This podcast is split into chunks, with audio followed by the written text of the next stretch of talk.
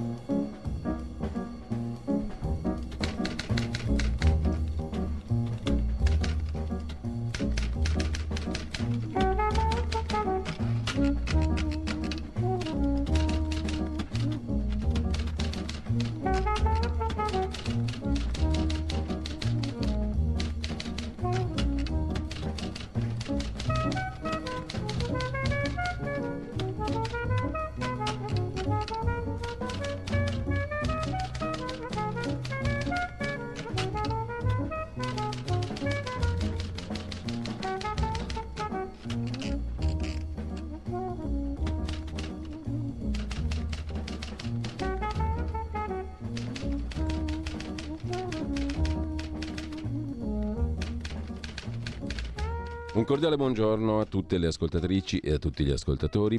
Da Giulio Cainarca, ben trovati all'appuntamento con la rassegna stampa. Buona settimana, buon lunedì 23 maggio, sono le 7.32, radiolibertà.net, tutto quello che vi e ci serve. E poi subito di corsa sulle notizie, oggi abbiamo alle 7.45 il collegamento con Ugo Poletti da Odessa il direttore dell'Odessa Journal. Alle 9.30, alle 9 abbiamo con noi Riccardo Molinari, come tutti i lunedì, il capogruppo della Lega alla Camera, per fare il punto sulla settimana politica, parlamentare non solo. Alle 9.15 con la nostra Carla De Bernardi, una puntata un po' diversa dal solito della piccola città, non parleremo solo di quel micro macrocosmo che è il cimitero monumentale di Milano, ma avremo altre curiosità, l'impronta. Alle 9.30 per motivi di salute, ha delle visite, non potrà essere in diretta Francesco Borgonovo, ma vi proporrò uh, un paio di registrazioni fatte sabato alla scuola politica di formazione politica della Lega. Segnatamente potete ascoltare, l'avete letto sui giornali, l'intervento di Matteo Renzi e a seguire un bel focus di Giulio Tremonti sulla situazione politica attuale, eh, a, al posto della bomba umana di Francesco Borgonova. Alle 10.30, poi come al solito, ma lo vedremo dopo, oltre la pagina di Pierluigi Pellegrini. Intanto prima pagina dell'agenzia ANSA di stamani con eh, il calcio, Milan campione d'Italia e poi la Serie A e la Serie B, retrocessi e promossi. Terzo titolo per l'Ucraina. Pentagono valuta invio truppe a ambasciata, invito truppe a ambasciata statunitense. Escalation nel Donbass, i russi all'assalto del Lugansk. Severodonetsk come Mariupol e le parole del presidente ucraino Zelensky. Ci sono 22 milioni di tonnellate di grano bloccate e i russi lo rubano costantemente, è l'accusa del presidente dell'Ucraina e la Francia, Macron fa sapere per l'Ucraina nell'Unione Europea ci vorranno 15-20 anni, dice Macron dalla Francia a proposito dell'adesione dell'Ucraina all'Unione Europea. Sempre dal primo piano poi del Agenzia ANSA il vaiolo delle scimmie, l'Organizzazione Mondiale della Sanità conferma 92 casi in 12 paesi e la moglie di Zelensky alla BBC, la guerra non mi porterà via mio marito, dice la First Lady ucraina, non ci siamo visti per mesi solo al telefono. Botta e risposta, ma lo vediamo tra poco, fra Salvini e Gelmini sulle critiche a Berlusconi il leader della Lega chiede a Maria Stella Gelmini, prima di criticare Berlusconi, di contare fino a 5 e la ministra Gelmini risponde a Salvini abbia rispetto, non è ancora il suo partito, Forza Italia. Cronaca nera, Emilia Romagna sull'Appennino Forlivese, coppia trovata morta in casa. Si ipotizza duplice suicidio, l'ombra di una setta nel passato dei coniugi, i due non davano notizie da un paio di giorni. Un'altra coppia è finita male in Mali, rapita, una famiglia di italiani, coppia con figlio, testimoni di Geova, originari di Potenza. E poi Falcone, 30 anni fa la strage di Capaci, proprio oggi, corteo a Palermo, sfilata di barche a vela in mare, manifestazione quarto Savona 15 con familiari, vittime e polizia. Giovanni Falcone, 30 anni fa, appunto, la strage di Capaci, ricorda l'agenzia ANSA e poi ancora dalla prima pagina dell'ANSA, sempre per la cronaca, incidente prima dell'alba in quel di Verona, ubriaco travolge e uccide una ragazza sul marciapiede, fugge ma viene preso, la vittima 29 anni, il conducente dell'auto 26enne aveva nel sangue un tasso alcolemico tre volte superiore alla media. collisione in volo tra ultraleggeri, due morti a Trani, sempre per la cronaca nera di oggi, e di due morti e un ferito il bilancio della collisione tra due ultraleggeri nelle campagne di Trani, 50 km a nord di Bari. Con questo lasciamo l'agenzia ANSA. Torniamo brevemente al botta e risposta a Salvini Gelmini. Prima di criticare Silvio Berlusconi, ha detto Matteo Salvini, qualcuno dovrebbe contare fino a 5, dice il leader della Lega a margine del suo intervento alla scuola di formazione politica del partito a Milano, commentando le parole della ministra degli affari regionali, Maria Stella Gelmini, che ha accusato Berlusconi di essere ambiguo sulla guerra. Con tutto il rispetto, ha detto Salvini, Berlusconi è Berlusconi, con tutto quel che ha fatto nella vita. A uno può piacere o meno, ma lascia traccia nella storia del nostro paese. La risposta della ministra Gelmini invito il segretario della Lega, Matteo Salvini, a rispettare il dibattito interno a un partito che per il momento non è il suo. Ho posto in Forza Italia un tema di linea politica su una posizione che comprendo bene che non sia quella di Salvini, ma che riguarda la collocazione europeista e atlantista di Forza Italia. Un problema che evidentemente esiste, visto che per due volte il partito è dovuto intervenire a chiarire, a prescindere da me, dice Maria Stella Gelmini, ministro per gli affari regionali e le autonomie.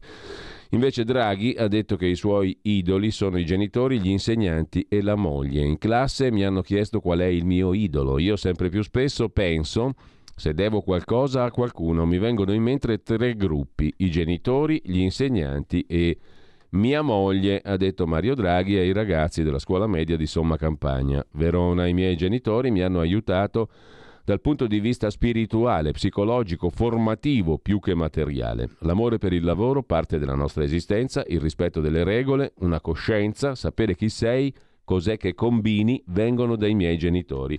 Poi ho avuto degli insegnanti straordinari a scuola, all'università, negli studi successivi in America e in Italia. Quanti bravi insegnanti ci siano, la gente lo ignora, ma sono tanti e bravissimi, ha detto Draghi, e li avete davanti. Sono quelle persone che non solo si sacrificano, si divertono a stare con voi, vi danno i primi messaggi della vita, vi aiutano a trovare la consapevolezza di voi stessi e gran parte lo fanno col sorriso. Infine, la terza persona più importante degli ultimi 40-50 anni è mia moglie. Ogni tanto mi viene in mente la quantità di fesserie che avrei fatto senza di lei, la capacità di capire il momento psicologico che passavo e la famiglia che si è formata.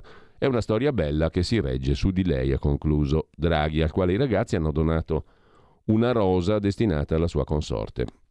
La strage di Capaci è invece oggetto del primo piano dell'agenzia Agi di stamani, 30 anni dopo, una storia di mafia e di depistaggi. Gli attentati contro Giovanni Falcone e Paolo Borsellino si consumarono in un contesto di incapacità e di complicità, scrive per l'agenzia Agi Giuseppe Marinaro, che va ben oltre il livello della mafia, in un quadro certificato da una sentenza di colossali depistamenti. Questo per quanto riguarda la strage di Capaci, un tempo tragico, oscuro, colmo di tensione. Borsellino, chiedo scusa, la strage di Borsellino viene dopo, non meno depistata. Questa è invece la strage in cui perse la vita proprio oggi Giovanni Falcone, la moglie, la scorta. 57 giorni separano la strage di Capaci da quella poi di Via D'Amelio, Borsellino, e gli agenti di scorta. 30 anni i due eccidi da una verità piena la cui ricerca è ancora oggetto di processi e nuove indagini.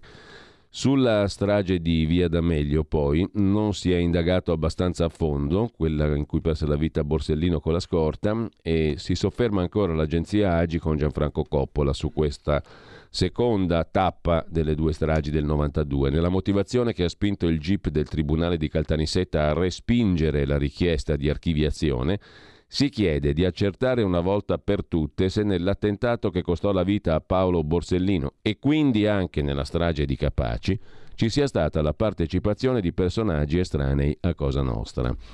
I diari di Falcone, se avete voglia di leggerlo, è il libro di Edoardo Montolli che vi dice tante cose sulla strage di Capaci e di um, Falcone e della sua scorta e di sua moglie. I diari di Falcone, una puntuale analisi della famosa agenda di Falcone, appunto l'agenda elettronica.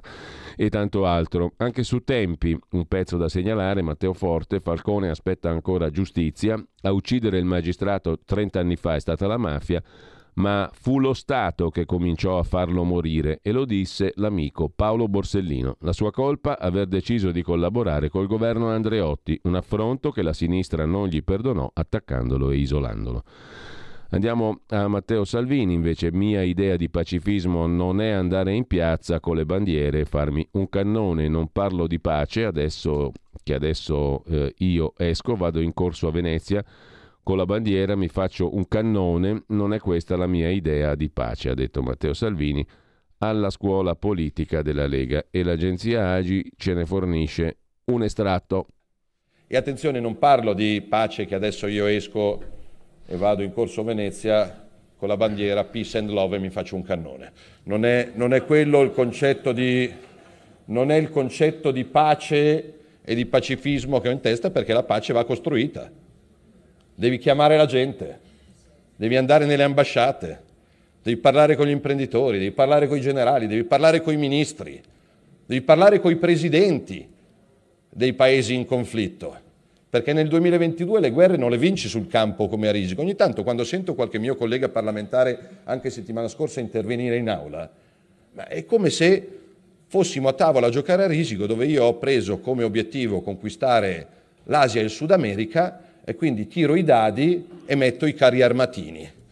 Eh, non stiamo giocando con i dadi e con i carri armatini a risico, stiamo giocando con le vite, col futuro del mondo.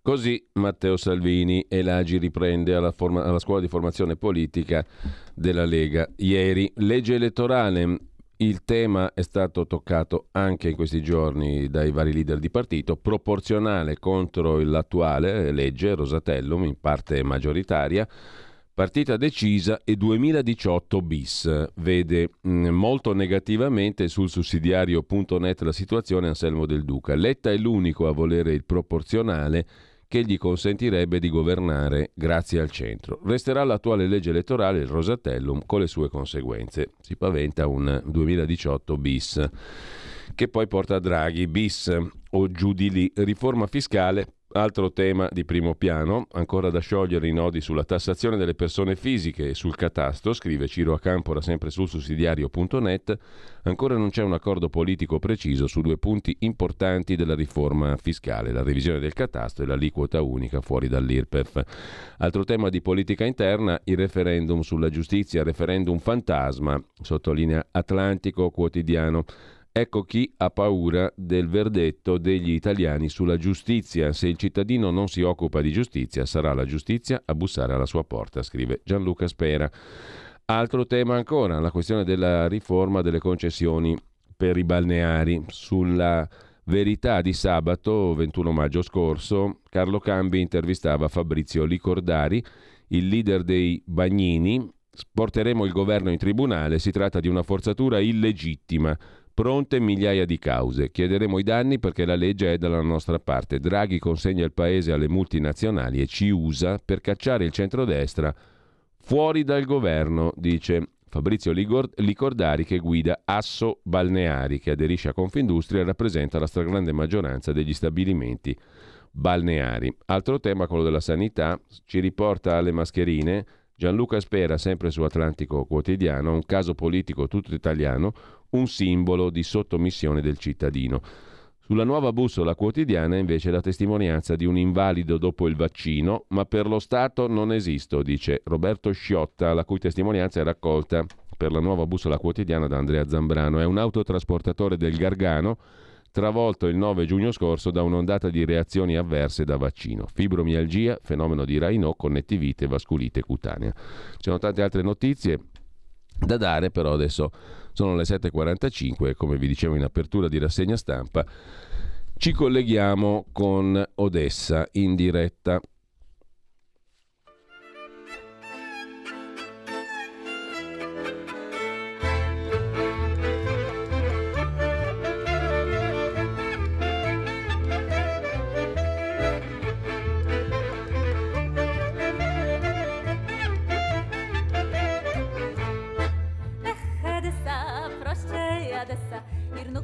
ben kinne mama de moja Ech edessa, proście edessa Ir nog dir velig ben kinne gore ne bida Ech edessa, proście edessa Proście di vrebiata, kriciti sicura Mir velen zich doen, viole burschuien Ech edessa mama, ja люблю тебя Ir volta hit geflogen, al steht it far die Augen Er mit der die Krellen, das scheinige Mamsellen In die Traktieren trinkt man sich dort Chai Eccoci qua, benvenuto e buongiorno a Ugo Poletti, direttore del quotidiano online Odessa Journal. Direttore, buongiorno. Buongiorno a voi. Allora, come è passato questo fine settimana? Come stai? Qual è la situazione intorno a te? Fine settimana tranquillo. Eh, ieri diversi allarmi antiaereo che poi sono risultati in un bombardamento su Nikolaev, città vicina a Odessa, ma mh, noi non abbiamo ricevuto nelle ultime ore attacchi.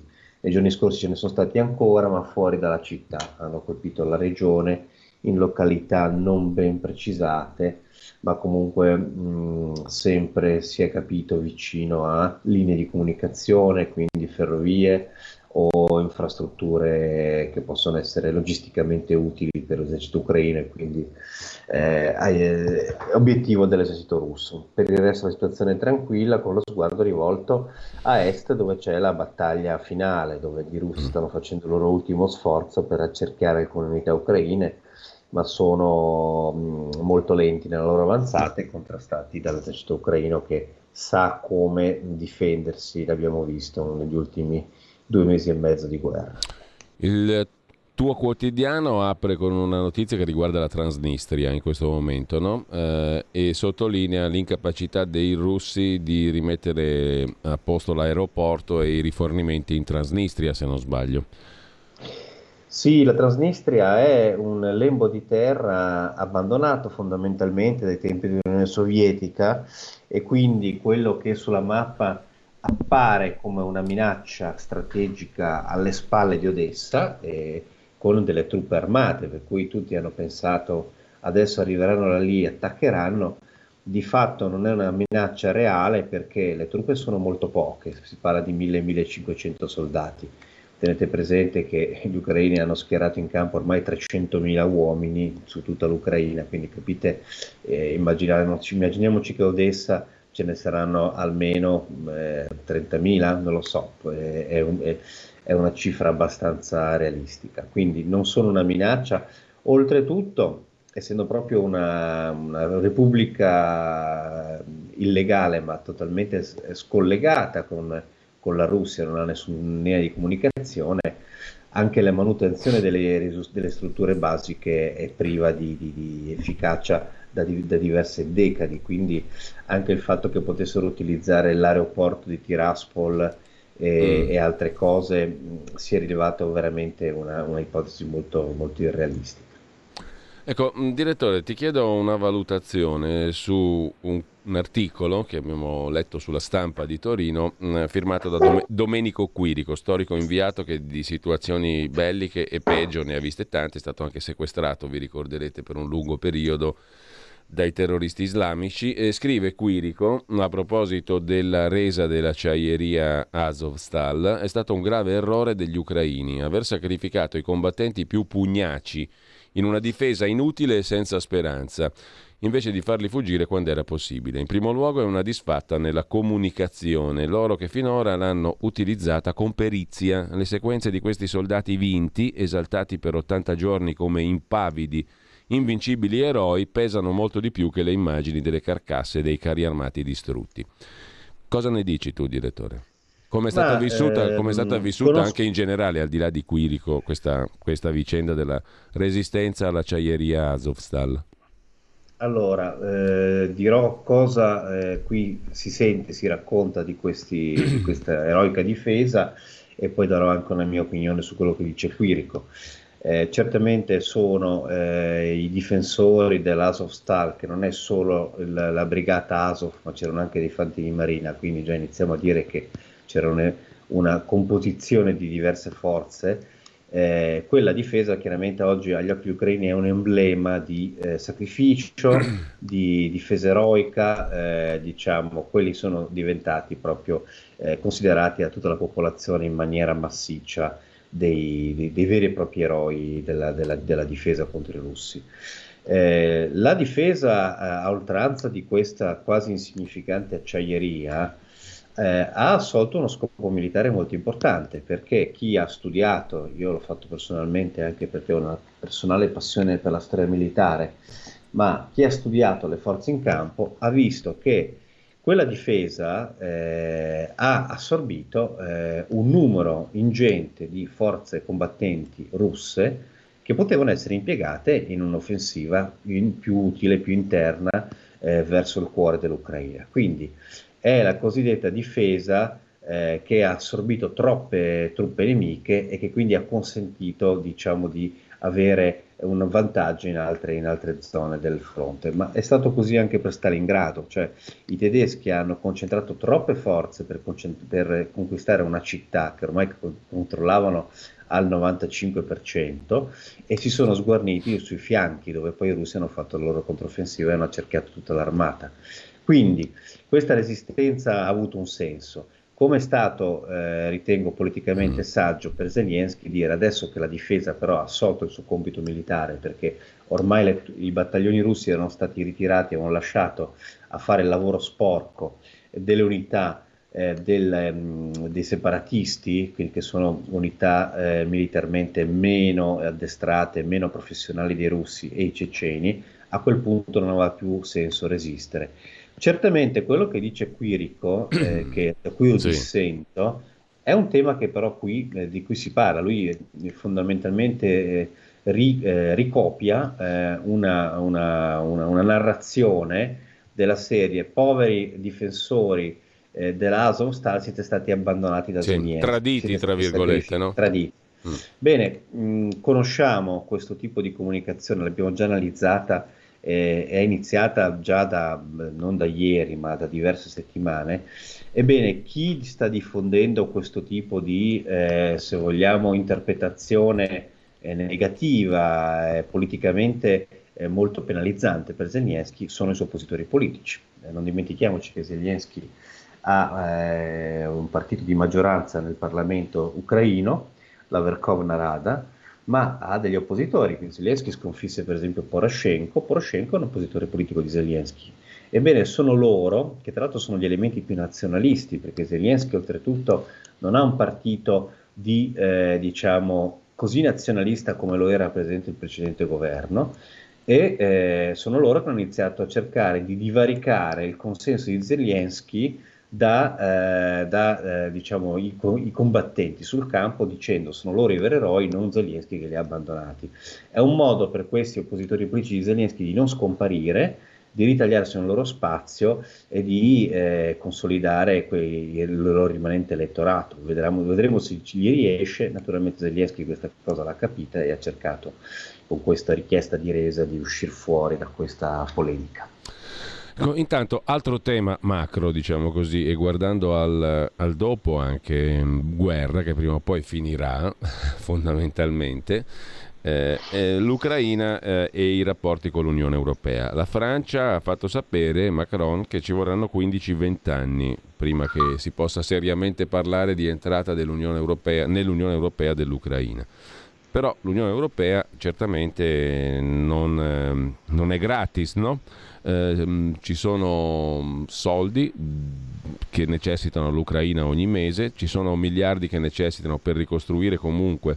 Qualcuno ha fornito una stima di 600 miliardi per la ricostruzione, non so quanto sia accurata, certamente serviranno molti soldi anche per la ricostruzione e i soldi l'Unione Europea li dà sotto condizioni abbastanza precise, questo lo sappiamo. No? Queste condizioni l'Ucraina sarà in grado di rispettarle facciamo una proiezione verso il futuro, immaginiamo che la guerra sia finita e sia finita positivamente per l'Ucraina. Non credo che possa andare diversamente, no? realisticamente parlando. Allora, nel passato, se uno dovesse guardare al passato, eh, c'è da essere molto cauti, perché l'Ucraina, mm. come moltissimi paesi, eh, non solo dell'ex Unione Sovietica, ma anche paesi che sono usciti da, da, da diversi conflitti, o paesi che eh, non erano occidentali e che hanno chiesto massicciamente aiuti eh, dall'Occidente attraverso il Fondo Monetario Internazionale e Banca Mondiale, spesso questi paesi si sono rivelati delle, delle, delle idrovore di, di, risorse finanziarie internazionali senza poi ottemperare le riforme richieste. L'Ucraina ha giocato molto su questo, insomma gli stessi ucraini se ne rendono conto e lo sanno, insomma, in passato hanno cercato di mungere quella che è la finanza internazionale per sostentare il paese, ma poi, nel, poi non sempre hanno mantenuto le promesse. Devo dire che però da domani abbiamo un, nuovo paese. L'Ucraina di domani è diversa dall'Ucraina di ieri. È diversa perché una guerra ha creato un cemento ideologico e un cemento, diciamo, antropologico di questo paese, ha consentito anche di fare un po' di pulizia morale, ha eh, dato agli ucraini e alla sua classe dirigente una consapevolezza che se vogliono sopravvivere nelle prossime decadi come paese devono creare un paese stabile, un paese organizzato, un paese moderno, un paese più morale, un paese meno corrotto. Una delle cose chiare che tutti gli ucraini hanno acquisito è che uno dei successi, eh, una delle, delle ragioni del successo militare è il fatto di aver scoperto che i russi sono molto più corrotti degli ucraini. Gli ucraini avevano equipaggiato i loro soldati, i russi invece erano mandati al fronte senza aver da mangiare e senza avere carburante. Questa premessa per dire che mh, la scommessa della ricostruzione dell'Ucraina è molto importante. Eh, probabilmente, io voglio essere ottimista, vedo che un paese che ricostru- si vorrà ricostruire e sarà meno tollerante verso coloro che rubano, verso coloro che eh, in passato hanno utilizzato la finanza internazionale per, eh, per arricchirsi. Eh, però è molto importante che eh, chi elargisce, chi fa i piani poi metta, metta, su, metta delle condizioni molto severe. Per arrivare all'Europa, e questo è un argomento molto delicato sì. perché sembra che ehm, io per quanto sia personalmente un grande sostenitore dell'Ucraina, però conosco anche cosa, cos'è l'Europa, eh, ho anche studiato. Cioè hai lavorato no, a suo tempo, dicevi A suo volta. tempo mm. feci, ho fatto delle iniziative anche per, per, le, per delle campagne per l'Europa, però eh, bisogna anche spiegare agli ucraini cos'è l'Europa, perché secondo me ancora non l'hanno capito. Cioè, se come abbiamo fatto per alcuni paesi dell'allargamento, che li abbiamo invitati, facendogli, come dire, venite nel club eh, del Bengodi, che, della mm. serie, siete invitati a cena al ristorante. Oh, per la verità, fa, passami la battutaccia, questa, questa versione sì. ce l'hanno venduta anche a noi, no? ti ricorderai Romano Prodi quando sì. disse si entra in Europa, si lavora di meno, si guadagna di più, si lavora sì. un giorno di meno. Cioè queste favolette ce l'hanno raccontate un po' anche a noi, eh, giusto per Beh, la, eh, L'Europa diciamo non è stata solo una favola, per fortuna. Eh, ci ha reso, ha, ha creato delle grosse, delle grandi possibilità, perché io ho vissuto nella, quando ero ancora adolescente mi ricordo che c'erano i cambi dei diversi paesi, non c'erano, c'erano tutta una serie di standard che, che creano delle diseconomie. Però tornando agli ucraini, mm. bisogna spiegare agli ucraini cosa significa entrare mm. in Europa fondamentalmente, perché loro hanno l'aspirazione sì, diciamo di che entrare... giustamente, scu- non voglio interromperti direttore, era giusto sì. per dire che mi pare di capire che è inutile diciamo, raccontare di sogni e di utopie, bisogna stare con i piedi per terra, no? Questo vuoi dire, immagino. Bisogna stare con i piedi per terra e credo che sia un errore politico che l'Europa pagherà, aver promettere agli ucraini di entrare in Europa e poi dovergli dire più in là guardate che abbiamo scherzato, forse vi abbiamo illuso, ma non è mm. così facile. Perché questo è cioè, purtroppo eh, la guerra e le emozioni stanno trascinando tutti verso delle scelte, ma entrare dentro un consesso europeo significa anche mettere gli ucraini di fronte al fatto che c'è una lista lunga così di, di, di, di obblighi, di obblighi ma anche di status mentale. Per esempio, gli ucraini in questo momento stanno, giustamente perché sono in guerra, usano propaganda, usano sistemi diciamo, di controllo della comunicazione, sistemi di controllo della politica. Cioè, qui bisogna spiegare agli ucraini che domani loro non possono più fare queste cose. Forse gli ucraini ci faranno due riflessioni e diranno: no, veramente noi vogliamo rimanere, mantenere questo spazio di libertà, di scegliere quello che facciamo a casa nostra. Allora, se non volete interferenze, forse l'Europa non è esattamente il club dove ci potete essere. Però questo non eh, si può distinguere invece da quello che possono essere i piani di ricostruzione, cioè le due cose non, non sono necessariamente eh, collegate, non devi essere parte dell'Unione Europea per poi ricevere aiuti internazionali e eh, investimenti di paesi europei sul tuo, sul tuo territorio per ricostruire l'Ucraina. Bene, direttore, ehm, consiglio anche, ci salutiamo qua, ma consiglio anche a chi ci segue di farsi un giro sul tuo profilo Twitter, eh, anche perché c'è una bella conversazione nella bella rubrica di TV 2000, siamo noi, che tu hai fatto con altrettanto pragmatismo sì. intorno al fatto che insomma noi in Italia spesso appunto ragioniamo su cose astratte, invece bisogna tenere un atteggiamento molto pragmatico per quanto riguarda per esempio la guerra, no? per quanto riguarda la questione delle armi. Tu hai ricordato dei dati di fatto, l'Italia contribuisce in maniera minimale a essere ottimisti rispetto all'armamento dell'Ucraina e in ogni caso c'è molta gente che non sa cos'è la guerra e non ha fatto il servizio militare, hai detto tu, semplifico un po' esatto. diciamo, no, semplifico molto, però stare coi piedi per terra e avere un atteggiamento empirico e pragmatico serve a tutti, a chi condivide il punto di vista ucraino, a chi non lo condivide, a chi ha una certa posizione o un'altra. Per me il pragmatismo è sempre un valore e di questo ti ringrazio anche direttore, tra le altre cose. Eh, magari la prossima volta diamo uno sguardo anche internazionale perché mi incuriosisce eh, sapere la tua opinione su quelli che sono gli attori esterni alla mm, vicenda mm, della guerra in Ucraina e in primo luogo la Cina, no? c'è questo convitato di pietra enorme, incredibilmente sì. massiccio, fortissimo, che ha già degli interessi materiali, come abbiamo già detto in altre occasioni, in Ucraina e che pare aver preso una posizione un po' diversa rispetto all'appoggio cieco non era mai stato cieco da parte dei cinesi, ma comunque all'appoggio Tukur alla Russia. No? Eh, e poi anche la Turchia è un altro attore mh, mm, importantissimo che, mh, mm, la cui posizione è stata secondo me un po' troppo semplificata, mi piacerebbe saperne di più. Eh, se sei d'accordo ci risentiamo mercoledì allora. Ne parliamo mercoledì, volentieri. Benissimo, io intanto ringrazio davvero Ugo Poletti, direttore di Odessa Journal, da Odessa in diretta. Buona mattina, buona giornata, buona settimana, direttore. Buona giornata, buon, buon tutto a voi. Grazie. E allora, niente sigla, sì, un po' di sigla sì, perché non è mai questo pezzo bellissimo della tradizione yiddish ebraica della città di Odessa, la regina del Mar Nero. Ce lo gustiamo un attimo e poi sentiamo, già che ci siamo, anche il primo pezzo musicale di oggi.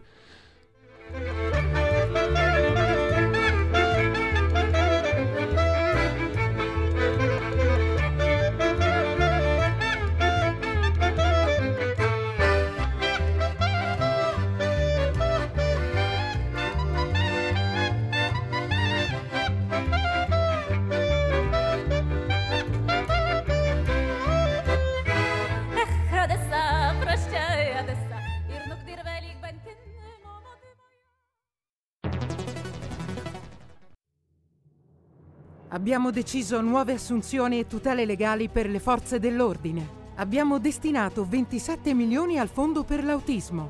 Sono le risposte concrete ai problemi degli italiani. Scrivi il codice D43 nella dichiarazione dei redditi. Dona il 2 per 1000 alla Lega. Non ti costa nulla, ma per noi vale molto. Il tuo sostegno vale 2 per 1000. Messaggio autogestito Lega per Salvini Premier. Stai ascoltando Radio Libertà. La tua voce libera, senza filtri né censura. La tua radio.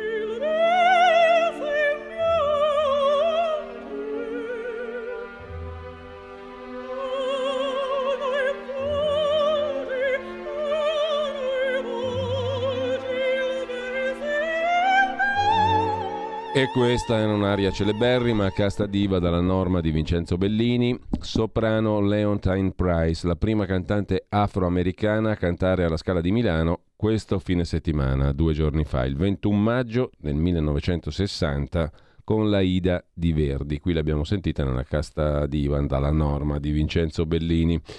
Intanto però torniamo alle nostre notizie del giorno, eravamo rimasti eh, esattamente alla questione della legge elettorale, della riforma fiscale, dei referendum fantasma, di un'altra questione, ovvero le spiagge, del caos delle mascherine, un caos tutto italiano, e del racconto di Roberto Sciotta raccolto da Andrea Zambrano per la nuova bussola quotidiana. È la storia di un autotrasportatore del Gargano travolto il 9 giugno scorso da un'ondata di reazioni avverse da vaccino, fibromialgia, fenomeno di Raynaud, connettivite, vasculite cutanea, è rimasto invalido praticamente, sindrome di Sjögren, sclerodermia, tutte accertate. Ci sono giorni che ho paura di morire, dice l'autotrasportatore pugliese eh, e non è facile starmi vicino quando sanguino dalla bocca. A giugno sarò licenziato, si apriranno le porte della disoccupazione. Per queste patologie lo Stato non riconosce l'invalidità. Mi hanno vaccinato a un open day in cui non avrebbero dovuto farmi la puntura. Chiederò conto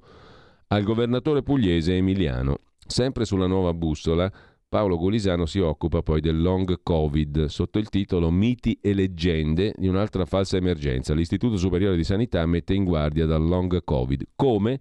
Spargendo come al solito terrore evocando gli hacker russi e raccomandandosi di non prendere il Covid. Eppure studi recenti mostrano ancora una volta che i benefici del trattamento precoce del coronavirus con cortisone e antinfiammatori riducono efficacemente il rischio di avere i postumi. Sull'agenzia AGI il tasso di mortalità dei Novax fino a sette volte più alto, lo rivela il rapporto settimanale dell'Istituto Superiore di Sanità. Il tasso di mortalità per Covid per i non vaccinati è sette volte più alto rispetto ai vaccinati con la dose booster, lo rileva l'Istituto Superiore di Sanità nel suo report settimanale esteso. Il tasso di mortalità standardizzato per età relativo alla popolazione di età superiore ai 12 anni per i non vaccinati, 31 decessi per 100.000 abitanti, risulta quattro volte più alto rispetto ai vaccinati con ciclo completo da 120 giorni e circa sette volte più alto rispetto ai vaccinati con dose aggiuntiva o booster. Torna di nuovo Paolo Gulisano invece a riflettere sull'altra questione, in tema di epidemie, la nuova epidemia, il vaiolo delle scimmie, lo strano allarmismo dei media. È tutt'altro che un'epidemia, è una malattia estremamente rara, anzi, scrive Gulisano. Il vaiolo delle scimmie sta conquistando le prime pagine dei quotidiani. Il vaiolo è eradicato dal 1980, un nuovo vaccino in caso di sua diffusione internazionale, cioè guerra batteriologica, è stato annunciato nel 2019. Il vaiolo delle scimmie è una delle tante zoonosi, i casi sono pochi. Perché questo allarme? A proposito di dati sanitari, sulla verità di ieri la prima pagina è il pezzo d'apertura di Alessandro Rico, booster under 60, un disastro, i nuovi dati shock dell'Istituto Superiore di Sanità. Ma al Ministero leggono i loro stessi report? Contagi, ospedalizzazioni e intensive sono più probabili tra chi ha tre dosi rispetto a chi ha completato il ciclo primario. I vantaggi della terza dose soltanto per gli over 60, eppure Speranza e compagnia insistono sulle iniezioni.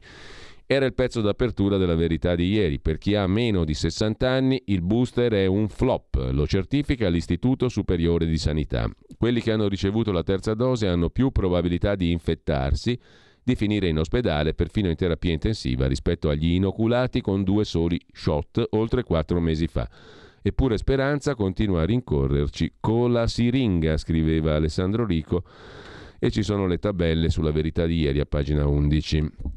Cambiando argomento, ma è un'altra questione di strettissima attualità, un documento visionato dall'agenzia AGI che riguarda le nostre tasche, la spesa pubblica e l'economia pubblica, dal taglio della spesa nel 2023 alle riforme da attuare. Sono le raccomandazioni dell'Unione Europea all'Italia.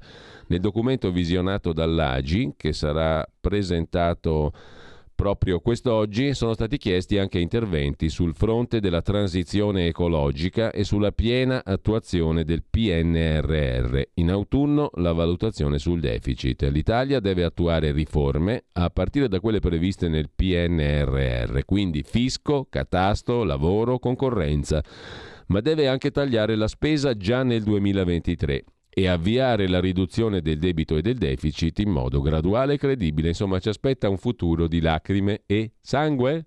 Punto di domanda? Forse il punto di domanda è in eccesso, chi lo sa. Lo dicono, chi lo sa, lo sapremo noi. Lo dicono le raccomandazioni della Commissione europea che saranno presentate oggi e di cui l'AGI ha preso visione.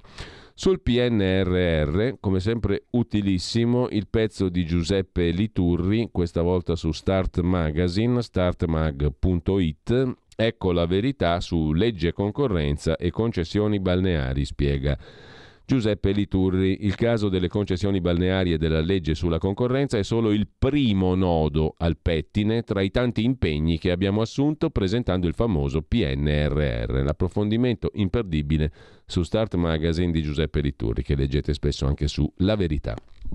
Vi segnalo poi per quanto concerne la politica italiana il dato fornito ieri dall'agenzia AGI, il balzo in avanti di Fratelli d'Italia nelle intenzioni di voto degli italiani. Il partito guidato da Giorgia Meloni avanza di un altro 1,2% nei sondaggi e si porta al 22,4%, staccando nettamente di quasi un punto e mezzo il partito democratico, scrive l'agenzia Agi, facendo la super media dei sondaggi politici, il voto delle liste, la media degli ultimi 15 giorni.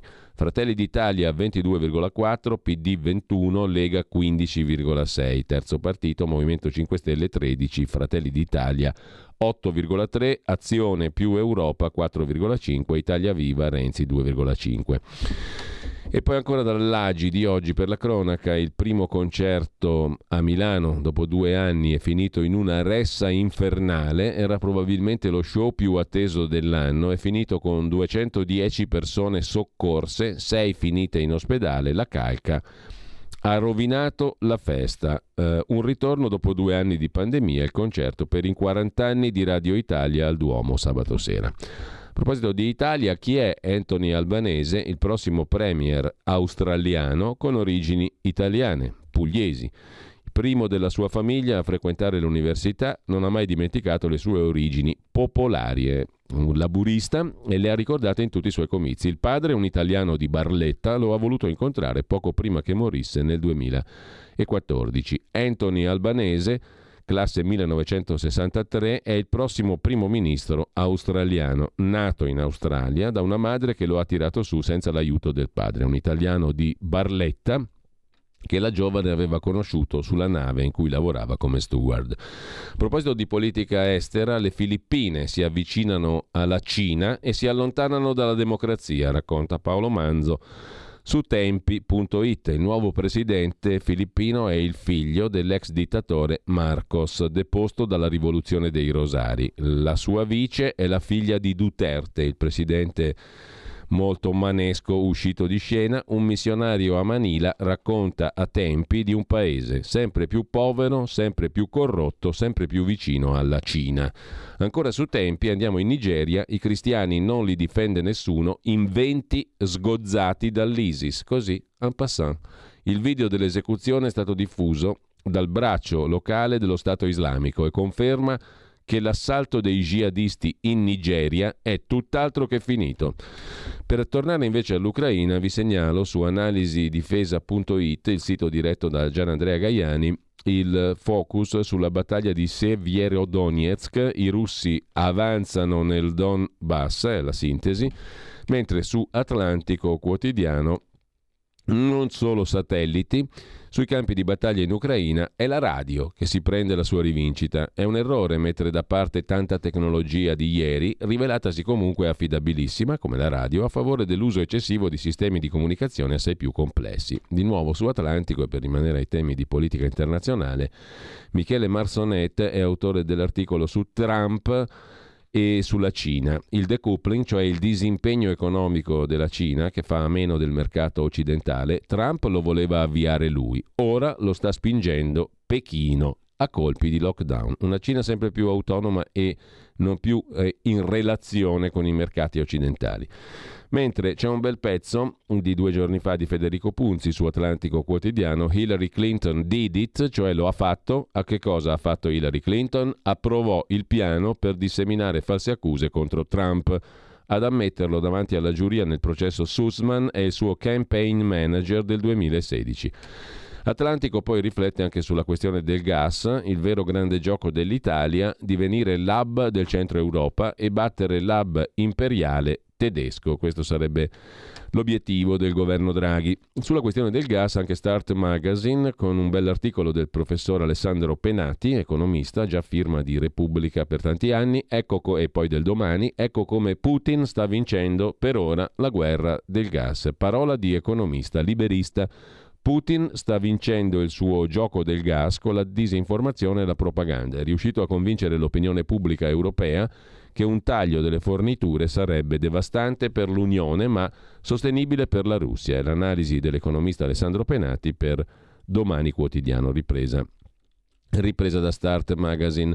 Mentre vi segnalo anche il pezzo di tempi sull'Ucraina in crisi economica, l'Unione Europea la sosterrà ma non gratis, il PIL del paese crollerà quest'anno così come la raccolta delle tasse e l'Ucraina ha bisogno di 5 miliardi al mese per sopravvivere, 600 miliardi per ricostruire. L'Unione Europea aiuterà Zelensky ma non regala nulla, propone prestiti condizionati a riforme da approvare. Su Asia News, il eh, sito co- diretto da padre Bernardo Cervellera del PIME, Pontificio Istituto Missioni Estere, un bell'articolo di Stefano Caprio, la resa dei conti con gli anglosaxi. Tra le tante accuse legate alla guerra russa in Ucraina ci sono quelle contro gli anglosassoni, pronunciate a più riprese dal Cremlino. Al di là delle contrapposizioni culturali, questa parola anglosaxi eh, rivela una strategia per dividere il campo dei nemici. Mosca vorrebbe uscire dal conflitto con un mondo in cui siano ben distinti la Russia, gli anglosaxi e l'Europa. C'è da segnalare anche su Inside Over un pezzo molto interessante di Federico Giuliani, corruzione, finanziamenti sprecati, armi, i lati oscuri dell'Ucraina che ha ricevuto dall'Occidente aiuti militari per decine e decine di miliardi. Tutto iniziò con l'invio di armi che avrebbero dovuto consentire all'Ucraina di respingere l'assalto russo e scongiurare la defenestrazione di Zelensky e la conquista dell'intero paese. Nel giro di qualche settimana l'inerzia della guerra ha progressivamente cambiato tutto. Le forze del Cremlino non sono riuscite ad avanzare, Mosca è stata costretta a riposizionare gli uomini, ma bisogna fare un paio di considerazioni adesso, tenendo presente che già prima della guerra l'Ucraina doveva fare i conti con problemi interni delicati corruzione dilagante, sperpero di finanziamenti ricevuti dal Fondo Monetario Internazionale, fardello di essere considerata uno dei principali hub del mercato nero delle armi. Il Washington Post ha pubblicato un articolo emblematico. La tesi del pezzo è molto semplice. Le vaghe assicurazioni fornite dagli Stati Uniti sul corretto utilizzo delle armi spedite a Kiev suscitano enormi timori per la perdita di quelle stesse armi che potrebbero finire al centro di un traffico d'armi, un mercato che a queste latitudini è fiorente e ricco. Torniamo su Asia News perché vi segnalo un altro bell'articolo dedicato a Taiwan, Cina-Taiwan. La maggioranza dei taiwanesi è pronta a impugnare le armi contro un'invasione di Pechino, che molti reputano improbabile, però anche l'Ucraina era reputata improbabile come guerra. È il 61% secondo l'ultimo sondaggio dei taiwanesi pronti a impugnare le armi. I più riottosi sono gli elettori del Kuomintang, partito filo pechino. Il 68% spera però nel miglioramento delle relazioni con i cinesi. Gli Stati Uniti si aspettano un attacco della Cina su Taiwan entro il 2030. Veniamo a ridere un pochettino, però facciamola più lieve, roba da beautiful, Ron Moss alla convention di Forza Italia a Napoli. Grato per l'invito di Berlusconi, ha detto Ron Moss, il Ridge di Beautiful, molti lo ricorderanno così. Sono molto onorato di essere stato invitato dal presidente Berlusconi. Non sento nulla io, però dovrebbe esserci l'audio, presumo, eh? Sentiamo, proviamo a vedere se riusciamo a beccarci sto pezzo di Beautiful dal congresso di Forza Italia di Napoli.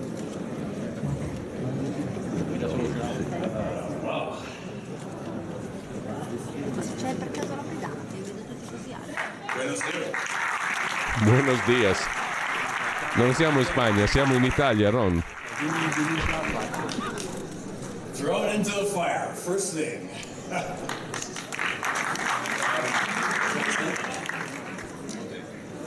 I'm very, very happy to be here to say that.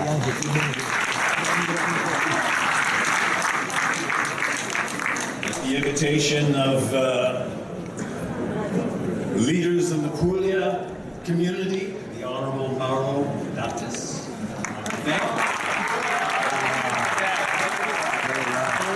Beh, Soldoni, sono molto onorato di essere stato invitato dal presidente Berlusconi. Le parole alla convention di Forza Italia a Napoli, l'Italia del futuro, di Ron Moss.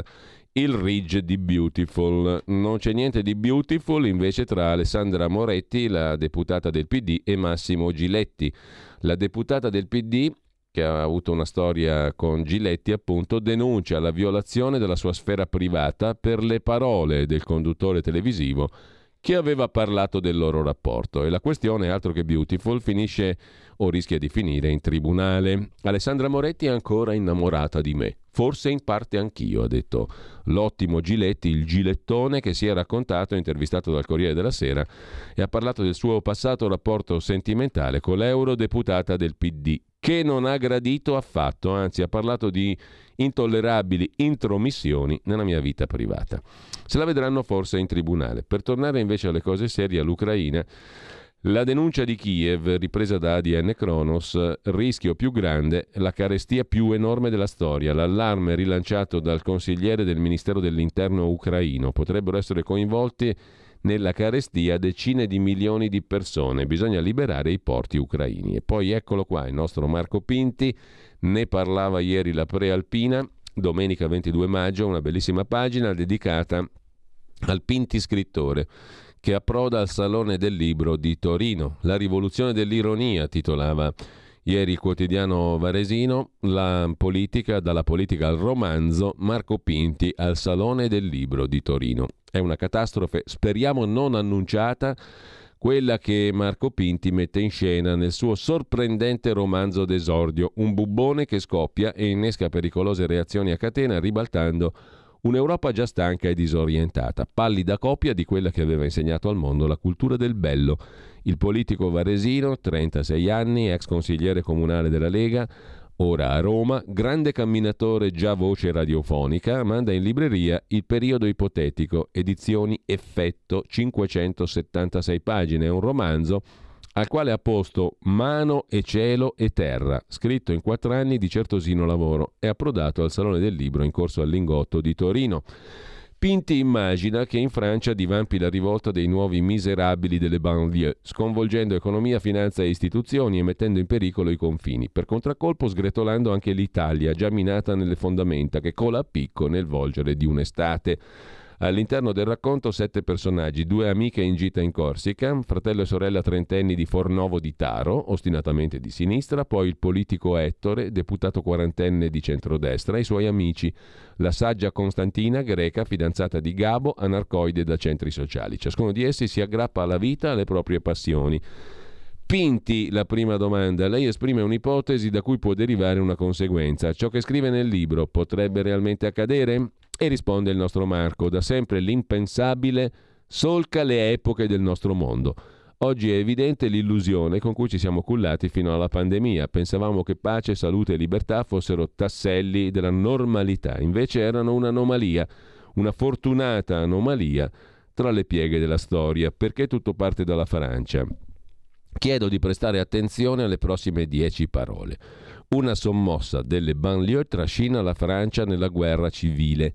Suonano plausibili alle nostre orecchie, ma allo stesso tempo scorrono ruvide nella nostra coscienza. Cercavo questi due sentimenti per modellare il cielo in tempesta del mio romanzo, dice Marco Pinti che mh, mm, è mh, mm, approdato al Salone del Libro di Torino, giusto appunto. Adesso noi approdiamo invece alle prime pagine dei quotidiani di oggi, ci riappropriamo della nostra edicola e andiamo a vedere l'apertura del Corriere della Sera, che ovviamente è in rosso-nero. La foto è quella del Milan campione d'Italia, il Milan dei giovani, lo definisce il Corriere della Sera, e poi bombe e tank, la morsa di Putin sul Donbass. Grano bloccato, l'Italia punta sull'aiuto della Turchia e riparte l'offensiva dopo la presa dell'acciaieria Azovstal. S'affaccia in prima pagina sul Corriere della Sera Tony Blair, l'ex premier britannico, lo sentirete forse citare da Renzi che lo ha stracitato e straelogiato alla scuola di formazione politica della Lega poi vi vorrei proporre un estratto, appunto, alle nove e mezza non c'è eh, Francesco Borgonovo, vi propongo un estratto di Renzi, l'avete letto sui giornali della domenica di ieri, la sua partecipazione alla scuola politica della Lega e a seguire aguzzate un po' l'orecchio perché l'audio non è fantastico, ma vale la pena di sentire il contenuto di quello che ha detto anche Giulio Tremonti. Mm, Tremonti molto rilassato, come sempre un po' chiuso su alcuni temi essenziali, però molto chiaro per chi vuole aguzzare l'orecchio.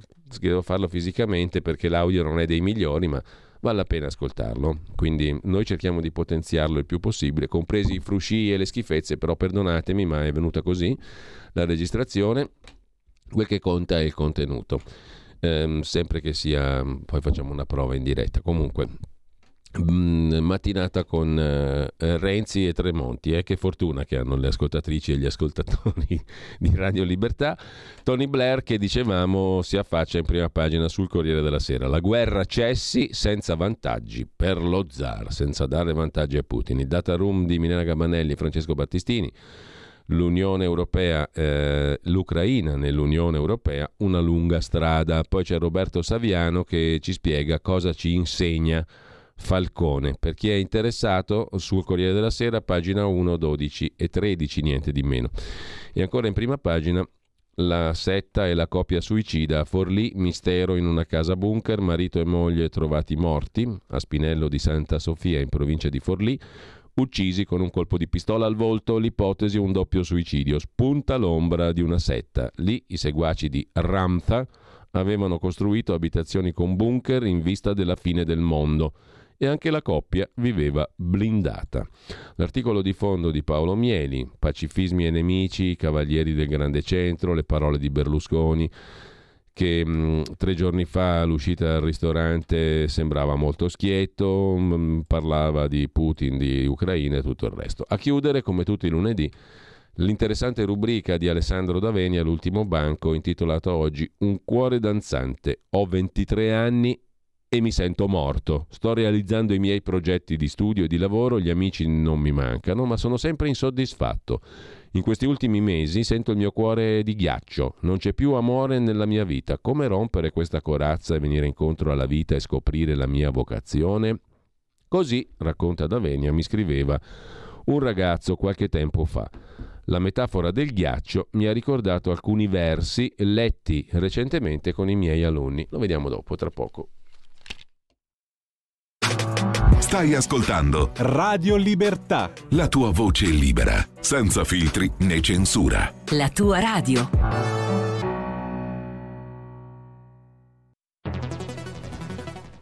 La radio è sempre di più ovunque. Io la radio la ascolto in auto con tutti i nuovi programmi, perché ho la radio DAB. E tu? Io al lavoro ascolto la radio dal mio computer. E tu? Io a casa l'ascolto dalla mia TV. E tu? Io l'ascolto dal mio telefonino, con Radio Player, l'app delle radio italiane. E tu? Io la radio l'ascolto con lo smart speaker.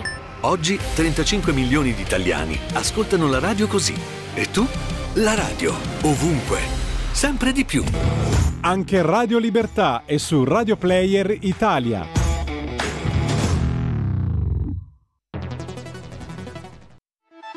Stai ascoltando Radio Libertà, la tua voce libera, senza filtri né censure, la tua radio.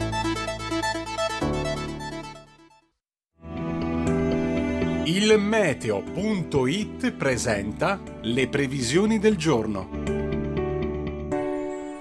È sempre l'anticiclone africano Hannibal a comandare il tempo anche in questo inizio di settimana.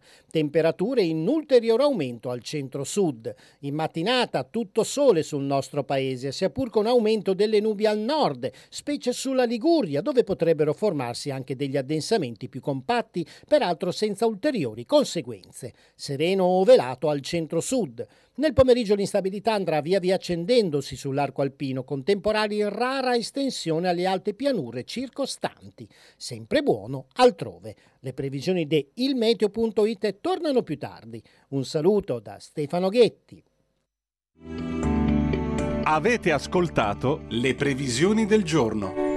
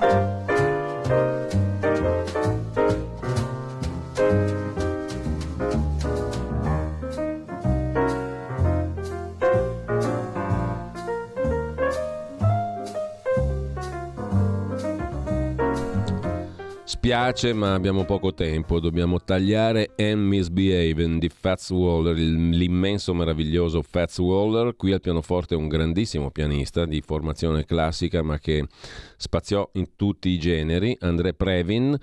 E Fats Waller nasce ieri, 21, l'altro ieri per la verità, il 21 maggio del 1904 a New York, uno dei padri del jazz, uno dei più grandi pianisti della storia della musica. Oltre la pagina di Pierluigi Pellegrin, alle 10.40 Pietro De Leo, Il Tempo. Mm, il 51% dei quindicenni italiani non è in grado di comprendere un testo scritto. Alle 11.05 Corrado Ocone, filosofo, editorialista di Libero. Si parla della questione del cessate il fuoco eh, e alle 11.35 Nathan Greppi del centro studi Machiavelli. Sembra che a destra gli spartiti li brucino, invece musicisti non di sinistra ce ne sono e ce ne sono stati. Un tema decisamente interessante. E, ehm, eh, scorrendo eh, la giornata di oggi alle 9.30 vi dicevo non c'è Francesco Borgonovo per una serie di impegni sanitari, non, per fortuna non gravi, comunque alle 9.30 a seguire manderemo alcuni estratti, Matteo Renzi e mm, Giulio Tremonti dalla scuola di formazione politica della Lega. Alle 9.15 c'è con noi Carla De Bernardi, alle 9 Invece Riccardo Molinari, capogruppo mm, eh, della Lega alla Camera e poi ehm, alle ore 12 mm, eh, Moira Romano con il suo talk live. Oltre all'oroscopo settimanale, la puntata prosegue con un'intervista a un esperto di dietetica e medicina dello sport e si parlerà di dieta keto, che è una cosa di cui si parla molto, che va molto per, per la maggiore in questo periodo qua. Intanto eh, a seguire poi ci sarà naturalmente Sammy Varin, poi c'è la puntata mh, mm, di um, l'altra metà della radio con Laura Ravetto alle 15, dalle 15 alle 16 e mh, mm, andiamo a finire a Zoom più o meno il drive time in mezzo ai fatti. Stasera si parla di palestre, di Green Pass e di tutto quello che ne è seguito. Poi PNRR, mh, mm, eh, il piano nazionale di resilienza, riforma e sviluppo, i fondi europei. Tutto il resto, il palinsesto lo trovate naturalmente sul sito radiolibertà.net. Abbiamo un sacco di cose ancora di cui parlare e naturalmente torniamo al Corriere della Sera da dove ci eravamo interrotti. L'ultimo banco, la rubrica di Alessandro D'Avegna, questa lettera di un ragazzo che dice il mio cuore è diventato di ghiaccio, come rompere la corazza e scoprire la vita e la mia vocazione. Questa lettera l'ho ricevuta qualche tempo fa. La metafora del ghiaccio citata dal ragazzo 23enne, mi ricorda i versi letti recentemente con gli alunni, quando Dante arriva al fondo dell'inferno. Contrariamente a quanto ci aspetteremmo, non ci sono fuoco e fiamme, ma una distesa gelata in cui i dannati sono incastrati, scrive Alessandro Davenia commentando Dante Alighieri, appunto. E, ehm, il ghiaccio è generato dalle immense ali di Lucifero che con il loro movimento gelano l'acqua del fiume Cocito, in cui sono immersi i peggiori peccatori, tra i quali il conte Ugolino. Dante sa che all'opposto dell'amore, a cui attribuisce sempre il verbo muovere, non c'è l'odio, ma il controllo e la paralisi. Dove l'amore è assente non c'è iniziativa e creatività. Questa condizione di gelo infernale tocca molti ragazzi e non solo, cuori gelati dal disamore, menti irrigidite dalla paura, corpi assiderati dalla solitudine. Come perdiamo l'amore e quindi la capacità di andare incontro alla vita per scoprire la nostra vocazione? Una cultura che mostra allo sfinimento il mondo che fa schifo, malattie, guerre, violenza, e di pari passo impedisce la possibilità di cambiarlo, è una cultura del controllo e della paralisi, scrive Alessandro D'Avegna nella sua bella rubrica di prima pagina del Corriere della Sera. E gli esiti, soprattutto sui giovani, sono due. Ripiegarsi sul proprio malessere, vivendo nel tentativo di lenirlo, oppure partecipare alla distruzione, rivolgendola contro se stessi o contro gli altri. Ne ho avuto evidenza l'altro giorno quando ho accompagnato mia nipote a una lezione di skateboard in un parco frequentato da giovani. Ho ascoltato uno di loro che tra un'acrobazia e l'altra diceva io fumo tante canne ma quando sento di diventare dipendente smetto perché non trovo più sollievo, poi però dopo un po' ricomincio perché ne ho bisogno. Ma divento di nuovo dipendente e così ricomincia il giro. Ci sta per sopportare tutto. Un dolore anestetizzato, commenta Davenia, non trova esito creativo, come accade ad alcuni dei dannati danteschi che con la testa rovesciata indietro piangono lacrime che si cristallizzano nelle orbite oculari in una visiera di ghiaccio che impedisce alle successive di uscire, moltiplicando la sofferenza. Vedo sparire ciò che caratterizza l'uomo e soprattutto i giovani. La capacità creativa, cioè slancio e impegno per cambiare il mondo, inventando il nuovo, proprio perché ciò che si ha attorno non piace, non basta, fa soffrire. Nel giovane skater il dolore non si trasforma in lotta, o almeno in domanda inquieta, come per il giovane della lettera. Eppure proprio quel dolore, se non venisse disattivato, diventerebbe essenziale per trovare la vocazione, o come si dice in giapponese, l'ikigai. Far coincidere ciò che sai fare, ciò che ami fare, condividerlo a beneficio degli altri, guadagnarsi da vivere con questo, insomma, il motore della vita. Le crisi di destini sono crisi educative. Famiglia e scuola servono proprio a far fiorire l'ikigai di ciascuno. Il report Impossibile 2022 per i diritti dei minori, presentato a Roma da Save the Children, ha evidenziato che in Italia alla povertà materiale 1.300.000 bambini in povertà assoluta si associa a quella educativa. Il 51% dei ragazzi di 15 anni non comprende il significato di un testo e non sa sviluppare un ragionamento. Non sono cose che capitano per caso. In Italia la spesa welfare per i minori è solo il 2%, la media europea è il doppio e siamo l'ultimo paese dell'Unione Europea per spesa pubblica totale a favore dell'istruzione. L'Europa ci piace solo per certe scelte, infatti la spesa per la difesa è perfettamente nella media europea. L'Istat ha rilevato nel recente rapporto sul benessere che in Italia un giovane su quattro, tra 15 e 29 anni, non studia né lavora, primato negativo in Unione Europea. Inoltre gli italiani di 30-34 anni in possesso di un titolo di studio terziario, università e corsi post diploma, sono il 27% contro il 41% dei coetanei europei. Un paese con un impegno insufficiente per i minori va in bancarotta di vocazioni. La situazione è peggiorata nell'ultimo periodo per quella che è stata definita implosione cognitiva dei ragazzi, frutto della combinazione di confinamento, didattica a distanza, uso dei social, ore di sonno perdute, diminuzione dei rapporti con i pari. Quando la vita viene paralizzata, il gelo cala su cuori e teste. Si ha l'illusione della libertà, perché si possono scegliere mille cose online nel metaverso, mentre l'universo interiore è congelato. Il contrario del ghiaccio è il calore delle relazioni che fanno da grembo al nostro sé, a qualsiasi età. La fame di nascere è più radicale della paura di morire. Ma se quest'ultima prevale, il problema è culturale. Interiorizziamo a tal punto la morte che la preferiamo alla vita. Ci sentiamo in colpa di vivere, diventiamo incapaci di movimento. Ci vuole una ribellione, prima di tutto interiore, che parta dal dolore per trasformarlo in azione, come bisognava fare a scuola alla ripresa dal periodo di DAD. E invece durante le lezioni siamo ancora, a fine maggio, seppur distanziati e con finestre aperte, con le mascherine, non necessarie nei locali e nelle discoteche frequentati dagli stessi ragazzi.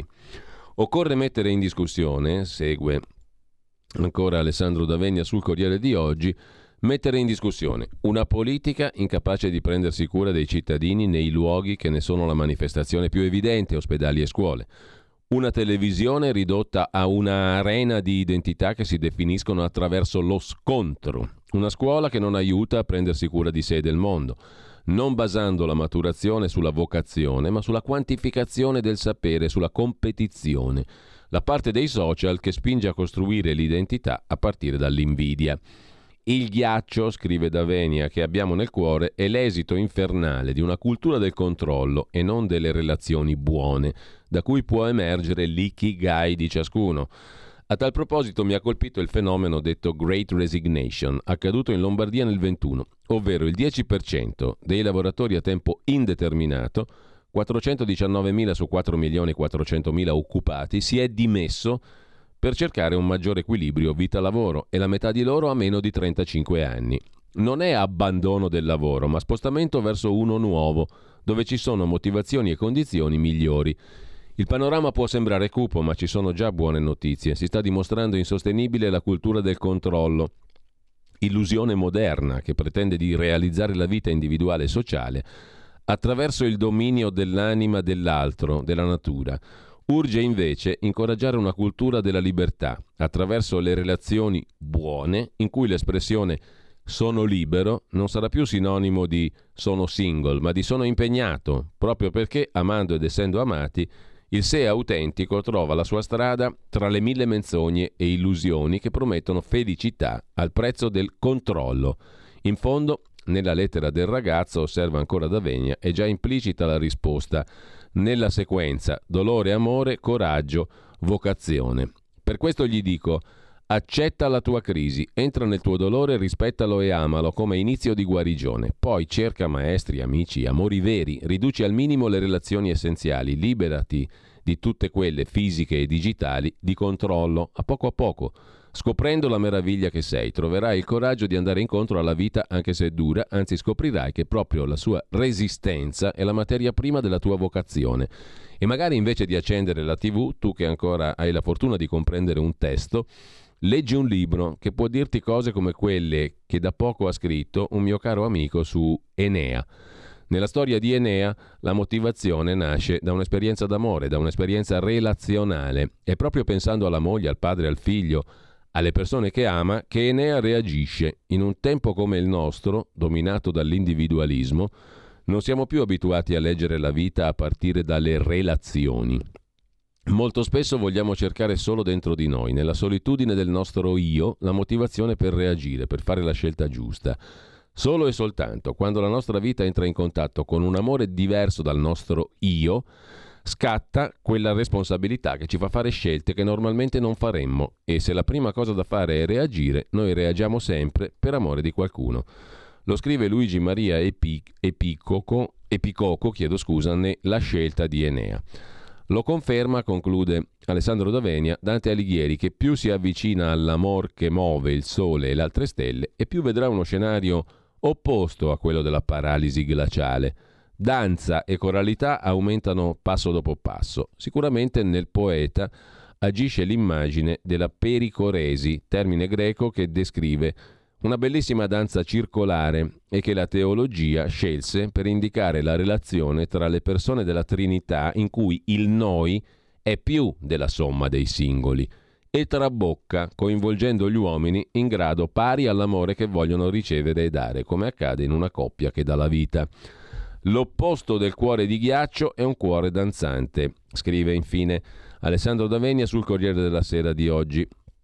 Ghiaccio è, eh, è, all'opposto il cuore danzante. Quando smettiamo di danzare individualmente e socialmente è perché abbiamo preferito il controllo, che ci toglie la fatica di diventare noi stessi, all'amore che invece liberi ci rende veramente, perché ci dà il coraggio di diventare noi stessi, costi quel che costi.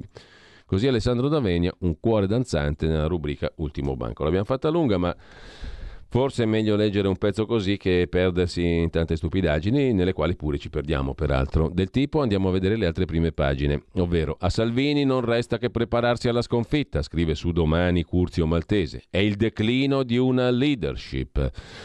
E il titolo d'apertura però è dedicato eh, a come salvare Forza Italia dalla fine di Berlusconi, la sfida tra donne per il futuro. C'è Mara Carfagna, c'è Maria Stella Gelmini, eccetera, eccetera. L'anziano Berlusconi è un problema per i suoi, soprattutto dopo le ultime uscite su Russia e Ucraina. Mara Carfagna guida il partito di Draghi dentro Forza Italia, che pensa al dopo, scrive domani in prima pagina. Vediamo velocemente anche le altre prime pagine, tanto non faremo in tempo mm, leggere più di tanto. Comunque il Fatto Quotidiano apre con la svolta su Capaci. Si indaga sulla pista nera e su Stefano delle Chiaie. Trent'anni dopo, i pubblici ministeri vagliano i verbali di un pentito e di una testimone sulla presenza del neofascista delle Chiaie sul luogo della strage un mese prima e sulla presunta ricerca di esplosivo in una casa. Non bastava la mafia, mettiamoci dentro anche un po' di destra. Caltanissetta, sul fondatore di Avanguardia Nazionale si sta indagando e stasera ne parla Report su Rai 3. In taglio alto, sopra la testata, la frase del giorno. La ministra Gelmini dice di non riconoscere più Berlusconi per le sue sparate filo Putin. Salvini e Tajani la bacchettano, ma è sicura di averlo mai conosciuto? C'è poi Beppe Grillo che allude alla crisi di governo, Draghi vuole imporre l'inceneritore di Roma ai 5 Stelle, emendamento 5 Stelle cita le norme europee sui rifiuti nel decreto aiuti e poi l'inchiesta con la testata francese Mediapart. Gli stupri in Ucraina, l'arma più orrenda della guerra di Putin. Le donne, il conflitto, la violenza. Parla anche l'ex leader del Partito Comunista Italiano, dei comunisti italiani, anzi PDC, Oliviero Di Liberto, troppi studenti somari sognano di fare il giudice e il nuovo catasto che non tocca le tasse e non è un bene, scrive ancora il fatto in prima pagina. Mentre Super Mario benedice l'ecomostro Draghi in visita in Valpolicella all'azienda Masi nel mirino di Tommaso Montanari. Dal fatto ci trasferiamo velocemente al foglio. Parma fatale è il titolo del lungo articolo del lunedì di Simone Canettieri oggi. Viaggio nel cuore della notte grillina Dieci anni dopo la storica conquista di Parma, con l'elezione a sindaco di Pizzarotti, il Movimento 5 Stelle è scomparso. Il termovalorizzatore qui ha chiuso il ciclo dei rifiuti e anche quello dei grillini. Un reportage da Parma. In apertura sul foglio, il giornale, oltre al Milan, si occupa dell'Europa che molla l'Ucraina ma ci tassa la casa. L'Unione Europea gela l'Ucraina. Per entrare ci vorranno più di dieci anni. E intanto striglia l'Italia su liberalizzazioni, fisco e catasto. Nicola Porro riflette sullo spettro dell'ennesima stangata sugli immobili, la dannosa miopia sul mattone. Felice Manti e Serena Sartini si occupano delle verità nascoste sulla morte di Falcone. Trent'anni fa la strage di Capaci. La mafia non sbaglia mai. Gli obiettivi, titola il giornale in prima pagina. E sempre dalla prima pagina Ludovica Bullian sull'Ucraina, morsa russa sul Donbass, armi e grano, ora è scontro. E la Apple lascia la Cina. Finita un'era, commenta Marco Gervasoni. Apple lascia la Cina per trasferirsi in India o Vietnam. La notizia del Wall Street Journal, se confermata, avrebbe un senso epocale. Infine c'è Forza Italia, Azzurri Uniti, dalla Gelmini, rilievi ingiusti. Le prese di posizione di Maria Stella Gelmini sono diventate un caso in Forza Italia. L'assenza della ministra alla Kermesse napoletana ha fatto rumore. Il quotidiano nazionale, Giorno Nazione e il resto del Carlino, apre con l'ultimatum dell'Unione Europea, ma i partiti litigano. Oggi Bruxelles dirà che l'Italia deve tagliare la spesa, fare le riforme del fisco e del catasto. La Lega dice non accettiamo pagelline. Salvini a gamba tesa nel dibattito interno a Forza Italia sulla guerra. Gelmini stizzita gli risponde per il momento non comandi tu. Andiamo a vedere anche la prima pagina del Tempo eh, di Roma. La pacchia è finita, l'Europa bacchetta l'Italia, Bruxelles striglia il governo, tagliate il debito, basta bonus, accelerate il PNRR. E i sindaci lanciano l'allarme, gare deserte, prezzi alti, così recovery a rischio. Arriva anche la BCE, stangata per famiglie e imprese, previsto un aumento dei tassi. La Banca Centrale Europea in programma l'aumento dei tassi. I partiti a caccia di papabili per il dopo Zingaretti nel Lazio e poi scontri in Forza Italia. Salvini corre in soccorso di Silvio Berlusconi. Ancora in primo piano sul tempo di Roma, candidati primi cittadini PD stipendiati dalla regione, la casta resiste e infine una setta dietro il doppio suicidio. Due coniugi romani, pensionati del Senato della Repubblica, ex dipendenti del Senato, sono stati trovati morti nel Forlivese, 67-65 anni, marito e moglie, ex dipendenti del Senato, sconosciuti i motivi del gesto, ma i due appartenevano a una setta religiosa, i seguaci di Ramtha, chissà chi cavolo è, e temevano l'Apocalisse tanto da aver costruito un bunker. Infine diamo un'occhiata alla Repubblica, il Milan che torna campione e Salvini che dice l'Unione Europea vuole tassarci. Il leader leghista attacca le raccomandazioni di Bruxelles sulle riforme, impediremo le imposte sulla casa, dice Salvini, e poi contesta Gelmini, non critichi Berlusconi sulla Russia. Lei replica, caro Matteo, il partito, Forza Italia, non è ancora tuo. E il ministro Brunetta dice andremo avanti su catasto e fisco, siamo pronti alla fiducia per frenare i benaltristi, dice il ministro Brunetta. E ancora in primo piano i duri di Kiev contro i negoziati, il conflitto in Ucraina. Il polacco Morawiecki dice Putin è come Hitler, il, pre, il premier polacco. Uno di noi invece è il ricordo di Falcone che incornicia la prima pagina della stampa di stamani. La verità apre con questo titolo, l'ennesimo fate presto, col pretesto della guerra, assalto dell'Unione Europea alla casa e ai risparmi. Paolo Gentiloni anticipa il siluro europeo contro l'Italia e il quotidiano La Repubblica gioca di sponda annunciando i prossimi diktat. Le chiamano riforme indispensabili, ma sono tagli e tasse, a cominciare dal catasto. La Francia intanto gela l'Ucraina, per l'ingresso nell'Unione Europea ci vorranno 15-20 anni. E poi Francesco Borgonovo non si può dire, ma dopo Azovstal forse si tratta. In primo piano anche i soldi alla sanità, anche il PD sbugiarda speranza, titola la verità, mentre il ministro continua a parlare di rafforzamento del servizio sanitario nazionale, l'assessore Emiliano Romagnolo lo smentisce con una drammatica lettera alla conferenza Stato-Regioni. Nel 2022 mancano 4 miliardi e i servizi crollano. Silvana De Mari col suo dizionario, l'ONU propaganda l'aborto a scuola, il Papa applaude la marcia per la vita e infine Giorgio Gandola, dopo 11 anni, Ibra riporta lo scudetto al Milan. Infine Beautiful, poco beautiful, Giletti Moretti, che scontro, scrive ancora la verità. Lui dice lei mi ama, lei lo querela, poi le scuse. Le interviste del lunedì, la prima Giovanni Toti, presidente della Liguria, le mascherine come il burka, la seconda la professoressa del Sacco Maria Rita Gismondo, assurdo vaccinare gli under 40 e la terza Roberto Calderoli. Forza referendum, le nozze con Forza Italia? Ho già una moglie, dice Calderoli. A proposito di referendum, su Libero parla l'avvocato Bongiorno ed è l'argomento d'apertura, l'intervista di Pietro Senaldi a Giulia Bongiorno, avvocato e responsabile giustizia della Lega. Votate il referendum o addio giustizia. L'obiettivo è eliminare politica e carrierismo dai tribunali. Il silenzio mediatico sulla consultazione è figlio di tante stranezze. La riforma Cartabia è timida e insufficiente a guarire il sistema, dice Giulia Buongiorno a Libero. Di spalla la guerra che rende l'Italia più povera, ma l'Unione Europea ci chiede di alzare le tasse, scrive l'agente Betulla Renato Farina. No a sforamenti di bilancio. Alessandro Sallusti riflette sui partiti irresponsabili, le ragioni di Bruxelles, dall'Europa a trazione tedesca, segnali di insofferenza per i conti italiani. Non passa giorno che qualche pezzo grosso non lanci frecciatine nei confronti dell'Italia. I partiti vanno richiamati alla responsabilità, come lo studente graziato dai professori a fine anno per le sue lacune, siamo stati veloci a promettere ai nostri alleati mari e monti, lenti a rispettare gli impegni. Da qui il nervosismo di Mario Draghi. In primo piano ancora su Libero, gli Stati Uniti oggi troppo deboli, aiutarli ci conviene, dice Valentino Valentini, l'uomo che consiglia Berlusconi sulla politica estera. E poi il sondaggista Masia, attento centrodestra, puoi perdere le elezioni, vince chi prende il centro. Anche su Libero Maria Rita Gismondo contro le mascherine a scuola, insegnano solo il caos, effetti psicologici duri, eppure qui Giletti Moretti. Amore litigarello ma non bello, scrive Libero in prima pagina.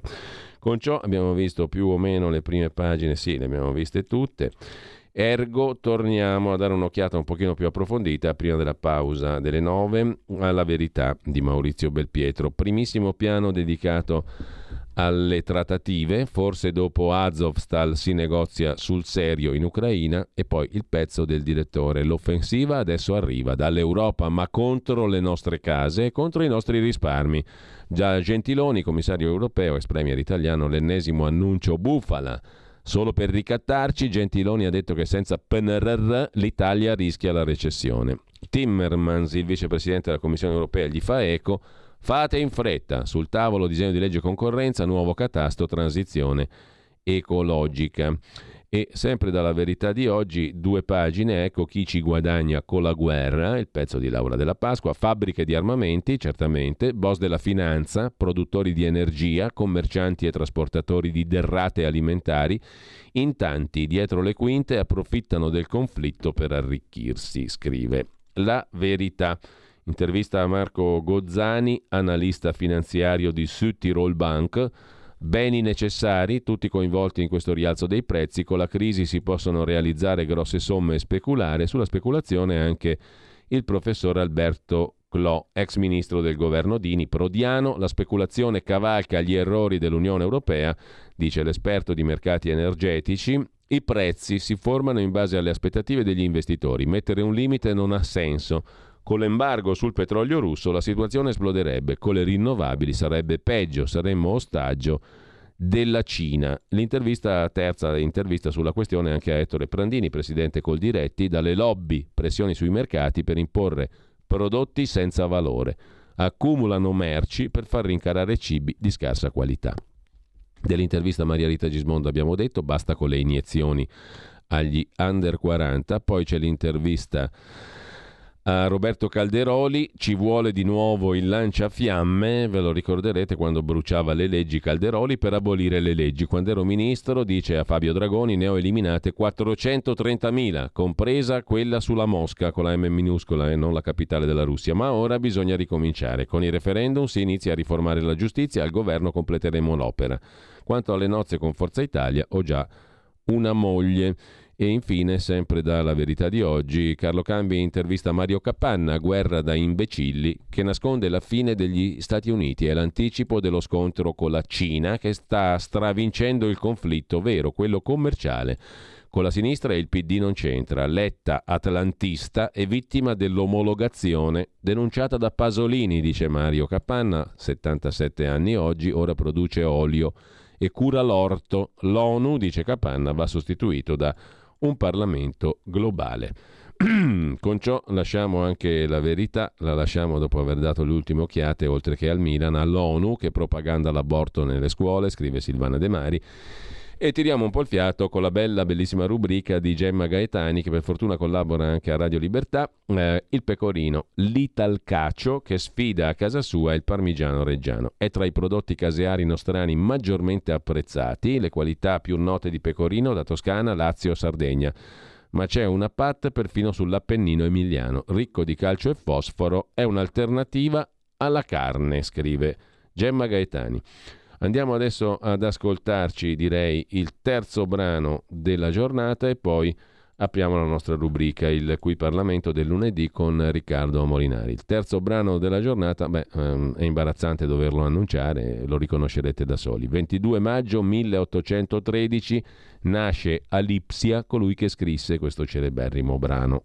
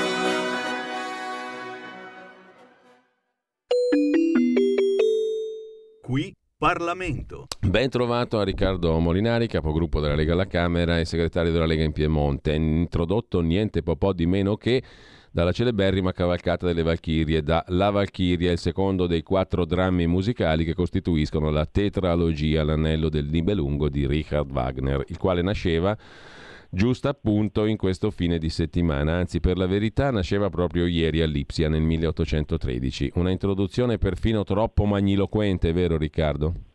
Assolutamente sì, buongiorno a tutti. È capitata per caso. Comunque col calendario musicale in mano, ascolta, parliamo di cose serie, non che Wagner non lo sia, per carità, ma comunque andiamo subito intanto al calendario invece della settimana per quanto concerne la Camera dei Deputati. E poi ci sono tante cose che bollono in pentola nella politica italiana, mi sembra. Eh? Intanto partiamo dall'ABC, dal calendario. Che succede sta settimana alla Camera? Allora, questa settimana diciamo che non siamo certi di cosa discuteremo perché bisogna vedere dei provvedimenti in calendario quali saranno pronti.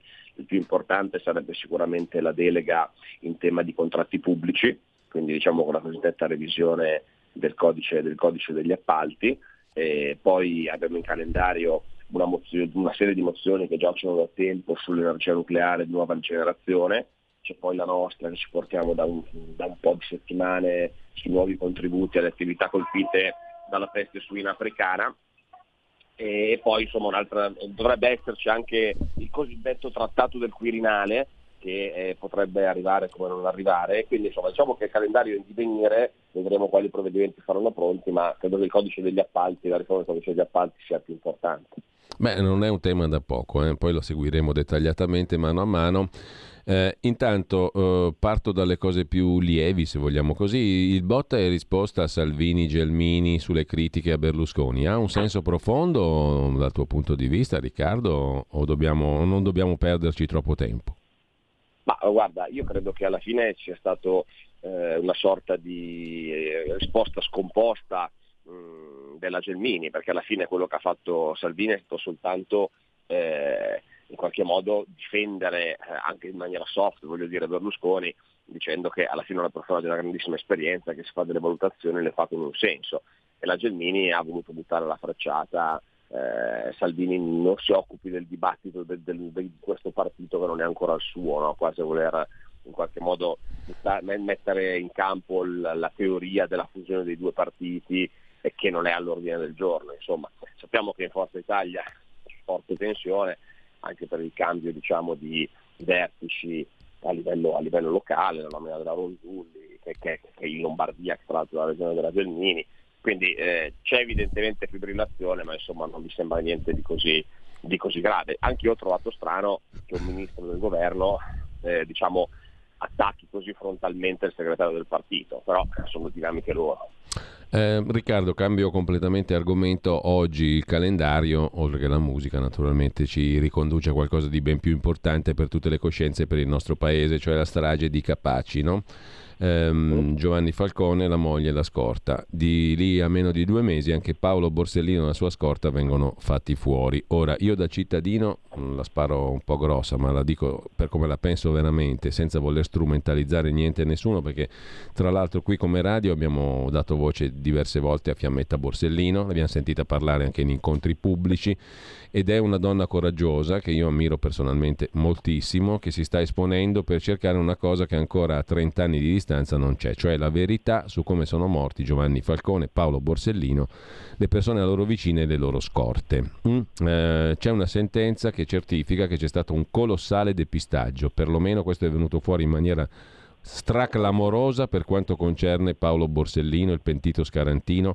È una vicenda che abbiamo ripercorso e non sto a ripercorrere. Da cittadino io dico solo una cosa, che andrò a votare con quattro mani e quattro piedi, che non ho, al referendum sulla giustizia, giusto per dare un segnale, che non ha niente a che fare con la ricerca della verità storica su Falcone e Borsellino, ma con ciò che pensavano loro credo certamente sì e credo che dicendo così non si strumentalizzino né Falcone né Borsellino perché le loro idee le avevano espresse molto chiaramente finché furono in vita.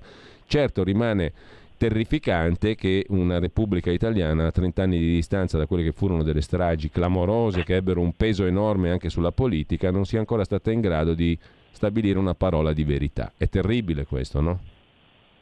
Sì, questo è, questo è terribile e come dici tu è vero, eh, Falcone e Borsellino furono i primi a lanciare l'allarme su molti problemi che c'erano in magistratura allora e ricordiamo che da allora invece che mettere mano al sistema della magistratura gli si è dato sempre più potere, gli si è sempre dato sempre più potere anche sull'altro potere che è il potere legislativo, cioè quello della politica. Quindi si è andati esattamente nella direzione opposta rispetto a quello che, che veniva chiesto e denunciato denunciato dai due. Per quanto riguarda i referendum, sicuramente, sicuramente eh, sono stati, diciamo, eh, è un'iniziativa della Lega quella dei referendum, non nostra del Partito Radicale, quindi è chiaro che ci stiamo impegnando nella campagna referendaria e invitiamo tutti ad andare a votare ai referendum, andare a votare sì, perché sono dei quesiti che portano, vanno a intaccare l'attuale sistema e in qualche modo danno un senso di novità e eh, in qualche modo di, di, di, il, di, avere il coraggio di fare quelle riforme sulla giustizia che servono e che il Parlamento non riesce a fare per i veti incrociati dei vari partiti. Dispiace che insomma, su un tema importante come questo, al netto poi delle vicende di allora, ma anche dalle vicende più recenti, dopo eh, il caso Palamara, voglio dire, all'ordine del giorno, e finito tutte le televisioni e tutti i giornali, in un altro paese ci sarebbe stata sicuramente eh, una mobilitazione diversa anche dell'informazione sul tema della giustizia, qua invece si cerca di eh, sopire il dibattito e infatti in tv praticamente non se ne parla di questi referendum con la speranza che non si raggiunga il quorum. Quindi è importante parlarne, è importante fare eventi, è importante spingere la gente ad andare a votare perché c'è un clima di silenzio assordante su questo argomento. Riccardo, un'altra questione, oggi se non sbaglio arrivano le raccomandazioni dell'Unione Europea all'Italia, taglio della spesa nel 2023, eh, attuazione di una serie di riforme, transizione ecologica, attuazione dei contenuti del PNRR, che significa delle riforme promesse in sede di PNRR, che oltre che riduzione di debito e deficit significa anche fisco, catasto, lavoro e concorrenza. E il nostro amico Maurizio Belpietro oggi sulla verità la mette così. Col pretesto della guerra, assalto dell'Unione Europea alla casa e ai risparmi. È inevitabile? Mm, arriva la stangata e adesso bisogna ripagare mm, il debito? Austerità, lacrime e sangue e catasto? Mm, beh, allora, eh, che il catasto, sul catasto ci hanno provato, nel senso che il catasto è una raccomandazione dell'Europa da sempre, cioè già arrivata in passato indipendentemente da cosa dirà in futuro, ed è evidente che la riforma del catasto che era stata pensata eh, da Draghi era una riforma che andava in quella direzione lì, nel senso che eh, quando si equiparano gli estimi catastali ai valori di mercato è chiaro che tu stai creando le condizioni per aumentare le tasse esponenzialmente sulla casa. E visto e considerato che le raccomandazioni europee vanno sempre in quella direzione, cioè diciamo, accusano l'Italia di avere troppo risparmio privato, di avere troppi beni immobili di proprietà, e quindi per disincentivare insomma, gli italiani ad avere case e spingerli a investire in cose più liquide, non so come i titoli di borsa, tanto per essere chiari, eh, quelli vanno bene, la casa no, e suggeriscono al governo di aumentare la tassa sulla casa. Quindi questa è una cosa che c'è da tempo, eh, come del resto delle riforme sulla concorrenza, sapete ora c'è il braccio di ferro sul tema dei balneari, delle concorrenza, questa è una riforma sì. che è dettata dalle normative europee e che, solo, che l'Italia deciderà di applicare in questa maniera, perché ad esempio in Spagna come in Germania sulla concorrenza dove hanno avuto interesse hanno tutelato alcune realtà. Ecco, Asso, Asso Balneari promette che porterà il governo in tribunale su questo. Eh, mh, mm, sì, ma anche perché voglio dire, poi la Lega ha provato a fare tutto quello che poteva, perché ricordiamoci che c'era una legge dello Stato fatta dalla Lega durante il governo eh, giallo-verde che aveva prolungato le concessioni fino al, mi ricordo, sul 2035, una cosa di questo tipo. Quindi erano state prorogate senza gara. C'è stata un'impugnativa, il Consiglio di Stato, quindi un tribunale, ha dichiarato diciamo, illegittima quella norma e ha imposto di fare le gare dal 2024, esattamente come indica l'Europa, quindi tutto il dibattito che c'è adesso sul decreto concorrenza è come diciamo, mitigare il fatto che le gare vadano fatte, quindi dare maggiori indennizzi che dovesse perdere, maggiori punteggi a chi gestisce in questo momento gli stabilimenti, eh, insomma tutelare le aziende del territorio, si sta ragionando su questo, però il problema è sempre come l'Italia interpreti e come anche i giudici italiani interpretano il diritto europeo e viene visto come sovraordinato rispetto al nostro, quando invece, ripeto, in altri paesi delle, raccomand- delle raccomandazioni e, e, tanto come delle direttive, insomma, mh, le, le, le, applicano nel momento in cui sono compatibili con il loro sistema, non è che stravolgono il loro sistema per farsi dettare le leggi dall'Europa. Questa è la differenza di atteggiamento che c'è tra gli altri paesi e il nostro. Allora Riccardo, ci salutiamo qua per oggi. Eh, io ti ringrazio come al solito, vedremo cosa ci promette la settimana, cosa ci porta la settimana. Eh, intanto però lasciami dire da cittadino un po' di preoccupazioni questa questione mh, mm, del ritorno, tra virgolette, a rispettare le regole dell'austerità me la pone.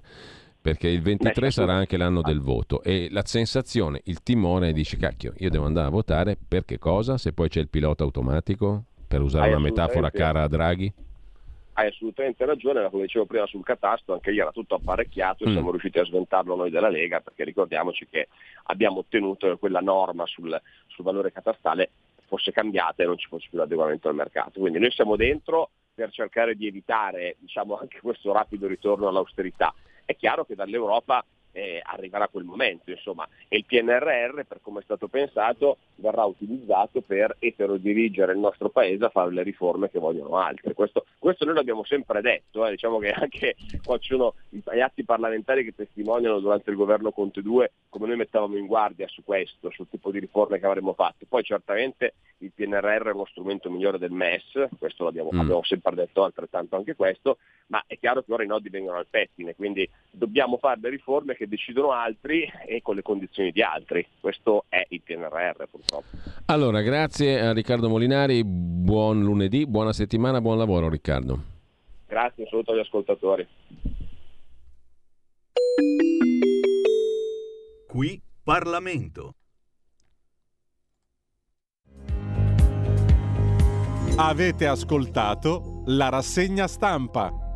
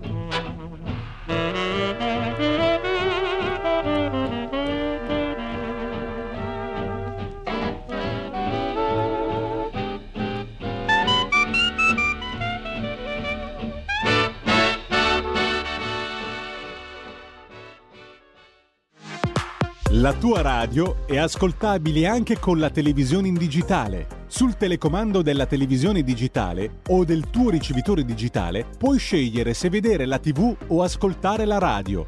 Risintonizza i canali radio e troverai anche Radio Libertà, canale 252.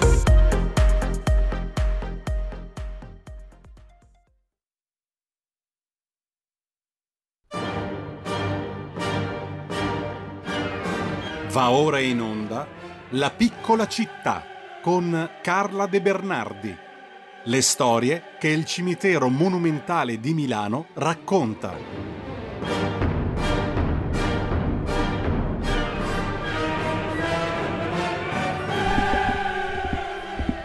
Ed eccoci qua, buongiorno a Carla De Bernardi. Intanto, a beneficio di chi ci ascolta, naturalmente c'è un ascoltatore che aveva già indovinato tutto, ovvero il pezzo era famosissimo, Begin the Begin di Cole Porter, ma anche l'interprete Artie Shaw che ne fece un successo mondiale nel 1938. Artie Shaw sta per Arthur Jacob Arshavsky, nasce a New York oggi il 23 maggio del 1910 clarinettista di fama mondiale, oltre che compositore e direttore di orchestre o band jazz. Buongiorno a Carla De Bernardi, che vedo già collegata con noi. Ciao Carla, come stai? Ciao Giulio, io sto bene, tu spero bene. Sì, be- benissimo. Benissimo. E allora, eh, quest'oggi andiamo un po' all'impronta perché intanto è uscito il tuo libro, eh, Storia No, di Milano. uscito, eh, attenzione, esce fra una, dieci giorni, una settimana. Ma io l'ho già visto in rete, è possibile? Posso, Sì, già, sì, rete posso, sì. posso già comprarlo in rete, quindi. Puoi già prenotarlo in rete. Esatto, quindi eh, Storia di Milano, guida per curiosi e ficcanaso, che ha anche una copertina molto ucraina tra le altre cose. Casualmente, Giallo-blu. sai, non è stato voluto perché sarebbe una... No, una cosa poco rispettosa, diciamo, però eh, in effetti è una bella copertina sintetica, anche graficamente parlando, che introduce con la prefazione di Gian Giacomo Schiavi, vice direttore del Corriere della Sera, al tuo, al tuo libro. Io ne vorrei anche parlare oggi, perché oltre noi abbiamo messo nel post sulla nostra pagina Facebook anche il tuo classico libro, Il cimitero monumentale di Milano, Carla De Bernardi e Lalla Fumagalli. E ricordo anche il sito degli amici del monumentale.org per tutto quello che concerne in senso stretto la nostra rubrica. Però io adesso sono curioso di te, oggi abbiamo detto improvvisiamo un po' e ne approfittiamo anche per conoscerti un po' meglio Carla, perché come arrivi tu intanto, raccontaci un po' di te. Raccontaci un po' di te, diciamo così, Partendo per quello, dalle che può, lontane origini o, o cosa? per quello che può interessare chi ti ha apprezzato e ti ha conosciuto in questo lungo periodo in cui abbiamo fatto tante trasmissioni su, eh, su questo microcosmo, macro microcosmo come l'abbiamo chiamato, che è il cimitero monumentale di Milano, che è una chiave di lettura per leggere tante cose della nostra storia, della nostra cultura, come abbiamo sempre detto, attraverso i personaggi che lì riposano. No? Eh, com'è che ci arrivi tu a questo cimitero monumentale di Milano? Perché allora tu hai fatto tante cose nella vita, compreso anche la fotografa, no? Mm, e le fotografie che noi abbiamo visto in queste puntate sono tutte tue, le hai fatte tutte tu. Però io, noi- io sono curioso, e magari lo sono anche coloro che ti hanno seguito e ti ascoltano, di sapere com'è che ci arrivi al cimitero monumentale, attraverso quale percorso, diciamo così, di esperienze, di incontri e di interessi. Allora, ehm, sì, eff- effettivamente uno è giusto che se, è legittimo chiederselo perché è un po' una cosa strana. Allora, io eh, faccio ancora la fotografa, cioè l'ho fatta con uno studio profession- professionale privato eh, per tanti anni, quindi io sono una fotografa professionista che non esercita più la professione, ma eh, questo è poco importante, rimango, eh, cioè fotografi si rimane tutta la vita.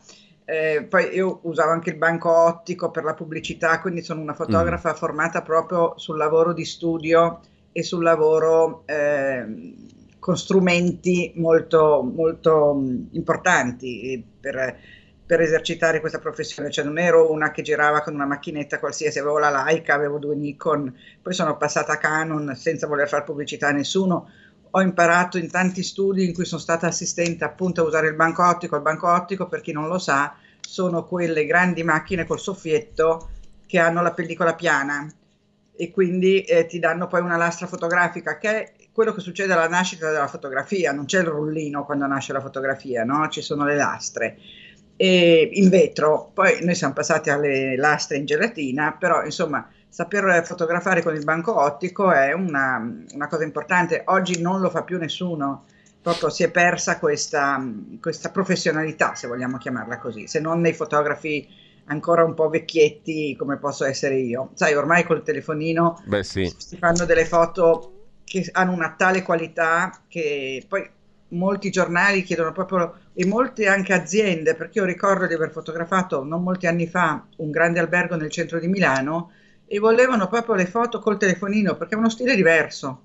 È come la scrittura del computer e la Mm. scrittura a, a- a macchina sulla lettera 22, sono due scritture diverse, cioè il mezzo ha una sua importanza. ma quindi non è che uno, non è che dal tuo punto di vista, non è che uno che oggi telefo- che, che fotografa col telefonino fa foto peggiori. Allora, ehm, beh, dal mio punto di vista fa foto diverse, perché dire, fare una gerarchia, Mm. se tu sei un professionista, anche col telefonino tiri fuori delle cose ottime. Se tu sei un dilettante oppure sei uno che lo fa così o, o non hai talento, per meglio dire, fotografico, eh, le tue foto saranno sempre banalotte. Io conosco della gente con delle attrezzature da professionisti che poi alla fine ti tirano fuori delle foto abbastanza eh, banali e persone con mezzi appunto tipo il telefonino che riescono a fare delle foto strepitose. Poi vabbè ci sono i droni, c'è la foto aerea, ci sono tante cose. Sì. Questo è un discorso sulla fotografia che, che- che lascerei a questo punto qui perché altrimenti ci Sì, svia. sì. E poi ho fatto per dieci anni il manager, il braccio destro dell'amministratore delegato di una società di terme e grandi alberghi a Sirmione.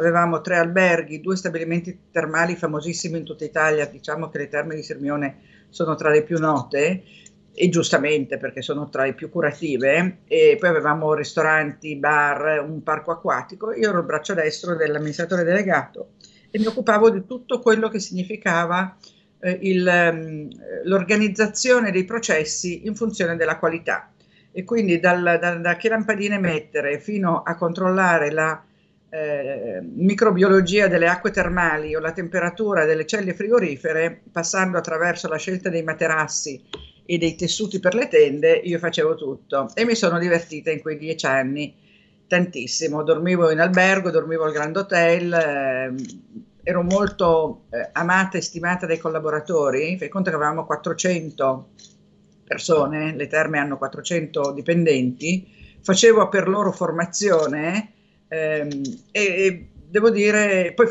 facevo formazione anch'io perché il mio capo ci teneva anche che noi facessimo formazione, quindi sono stati anni intensissimi, che poi sono finiti nel 70, nel, scusami, nel 2007 e lì mi sono trovato un pochino spaesata, ho ripreso a fare fotografie a livello professionale, quindi con delle committenze, però sentivo che dovevo fare qualcosa. E allora cosa ho fatto? Una sera che stavo sul computer e che non riuscivo a dormire, ho visto arrivare un messaggio che diceva eh, il primo luglio eh, un sacco di gente partirà per Roma. Molti partiranno in aereo, molti in treno, moltissimi in macchina, noi partiremo a piedi.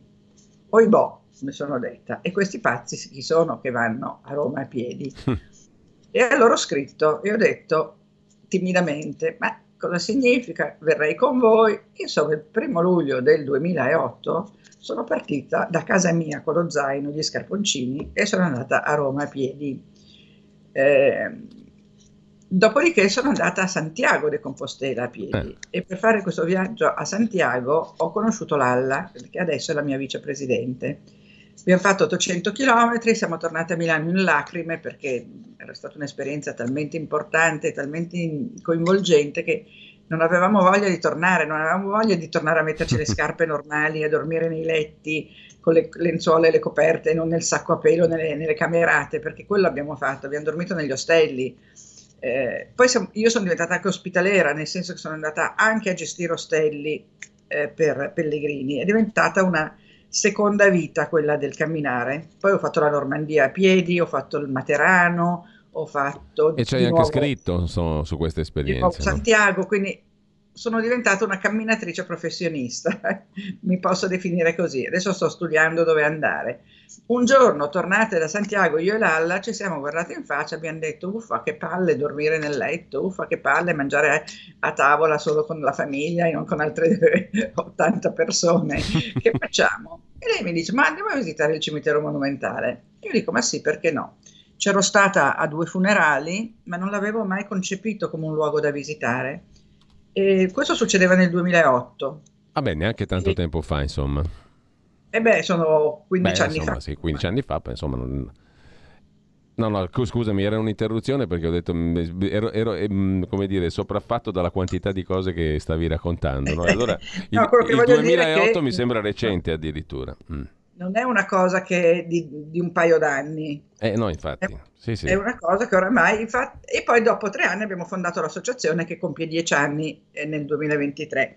Ehm, con Lalla ci siamo guardati in giro per questo luogo e abbiamo detto ma che strano posto, ma cosa ci sarà da vedere? Allora abbiamo cominciato a esplorarlo, poi un giorno Lalla mi dice eh, ma visto che hai scritto un libro su Santiago, perché non scrivi un libro sul monumentale? Io mi sono messa a ridere, ho detto Lalla ma sei scema, cioè non so niente di questo posto, non so niente, non, non so cosa c'è, non, non lo conosco. Beh, morale della favola, di libri ne ho scritti sei, perché tu fai vedere quello di Eupli, però con Iacabuc abbiamo fatto la guida in italiano, la guida in inglese, abbiamo fatto la monografia sul progettista, abbiamo fatto tutta la storia nella piccola città che dà il titolo alla nostra trasmissione, poi ho fatto un libro in inglese sulla fotoceramica, abbiamo fatto degli opuscoli su vari autori, quindi un lavoro pazzesco. Poi abbiamo fatto spettacoli, siamo al quarto restauro, eh, credo che a Milano ci conoscano in tanti e tutto questo perché un giorno siamo andati là e abbiamo detto facciamo un giretto.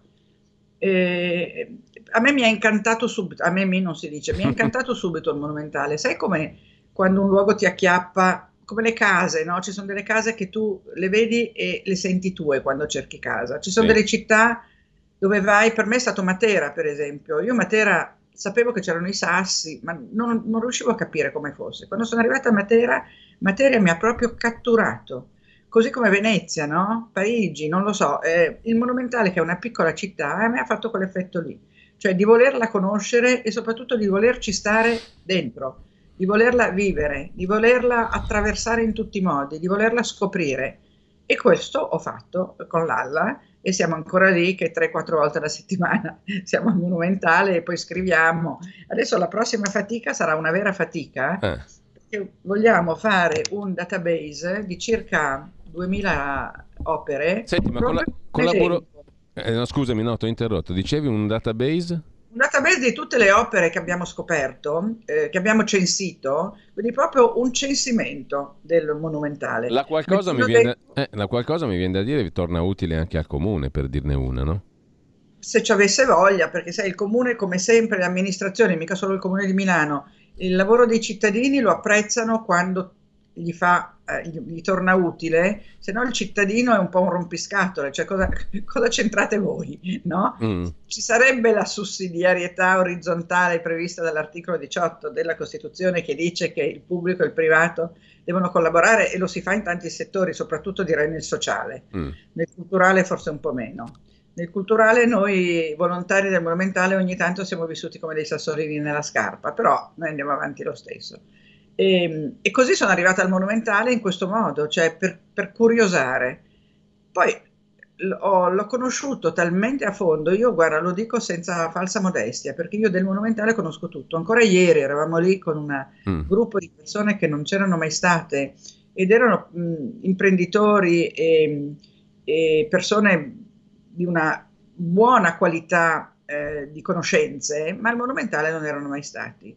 E sono rimasti, eh, io li ho visti, erano senza parole, cioè alla fine mi, mi, dicevano ma come fai a sapere tutte queste cose? Ma che brava, ma due ore e mezza di passeggiata e faceva caldo e nessuno ha fatto un ba, nessuno ha detto eh, o se n'è andato oppure alla fine ha detto ma però erano, le mie passeggiate di solito finiscono anche quelle di Lalla con degli applausi Adesso ne abbiamo inventata una divertentissima che è una a quiz, cioè e a questa parteciperanno le persone che un po' il monumentale lo conoscono, saranno dei quiz facili, cioè per conto uno dei più importanti monumenti del, del cimitero è una coppia di buoi, allora uno dei quiz sarà quanti buoi ci sono alla tomba Besenzani, cioè, questo livello, perché non è che vogliamo fare né le saputelle né mettere in difficoltà le persone, vogliamo fare un gioco. E questo gioco si farà, si farà, si farà in giugno aspetta che te lo dico anche, il 18 giugno mi pare, sì, passeggiata a quiz. Daremo a tutti un foglietto su cui scrivere tre, do, tre risposte, un po' come la patente, una assurda, una verosimile e una vera. Alla fine ci sarà un punteggio e una premiazione che naturalmente la premiazione sarà un libro, non è che eh, facciamo delle de, dei regali Beh. importanti, però i libri sono importanti. Eh, i libri sono importanti, ma non abbiamo finito che non abbiamo parlato del tuo. Ne parliamo la prossima volta allora, dai, tra Sì, volentieri, perché mm. questa è l'emanazione dei miei libri sul monumentale, cioè avendo scritto tutto quello che potevo sul monumentale, tranne il famoso censimento di cui prima, eh, ho detto, ma io tutta sta gente che ho incontrato qua, tutti questi architetti, questi personaggi, gli urbanisti, devo, devo, devo... ecco, faccio una premessa importantissima, mm. poi ne parliamo la volta prossima. Non sono una storica e non sono una guida turistica. Quindi questo non è un libro di storia e non è un Bedecker. Io sono una narratrice, quindi un libro di narrativa sulla città di Milano. E il sottotitolo è anche abbastanza divertente, no? Eh, in effetti, eh, guida per curiosi e per ficcanaso.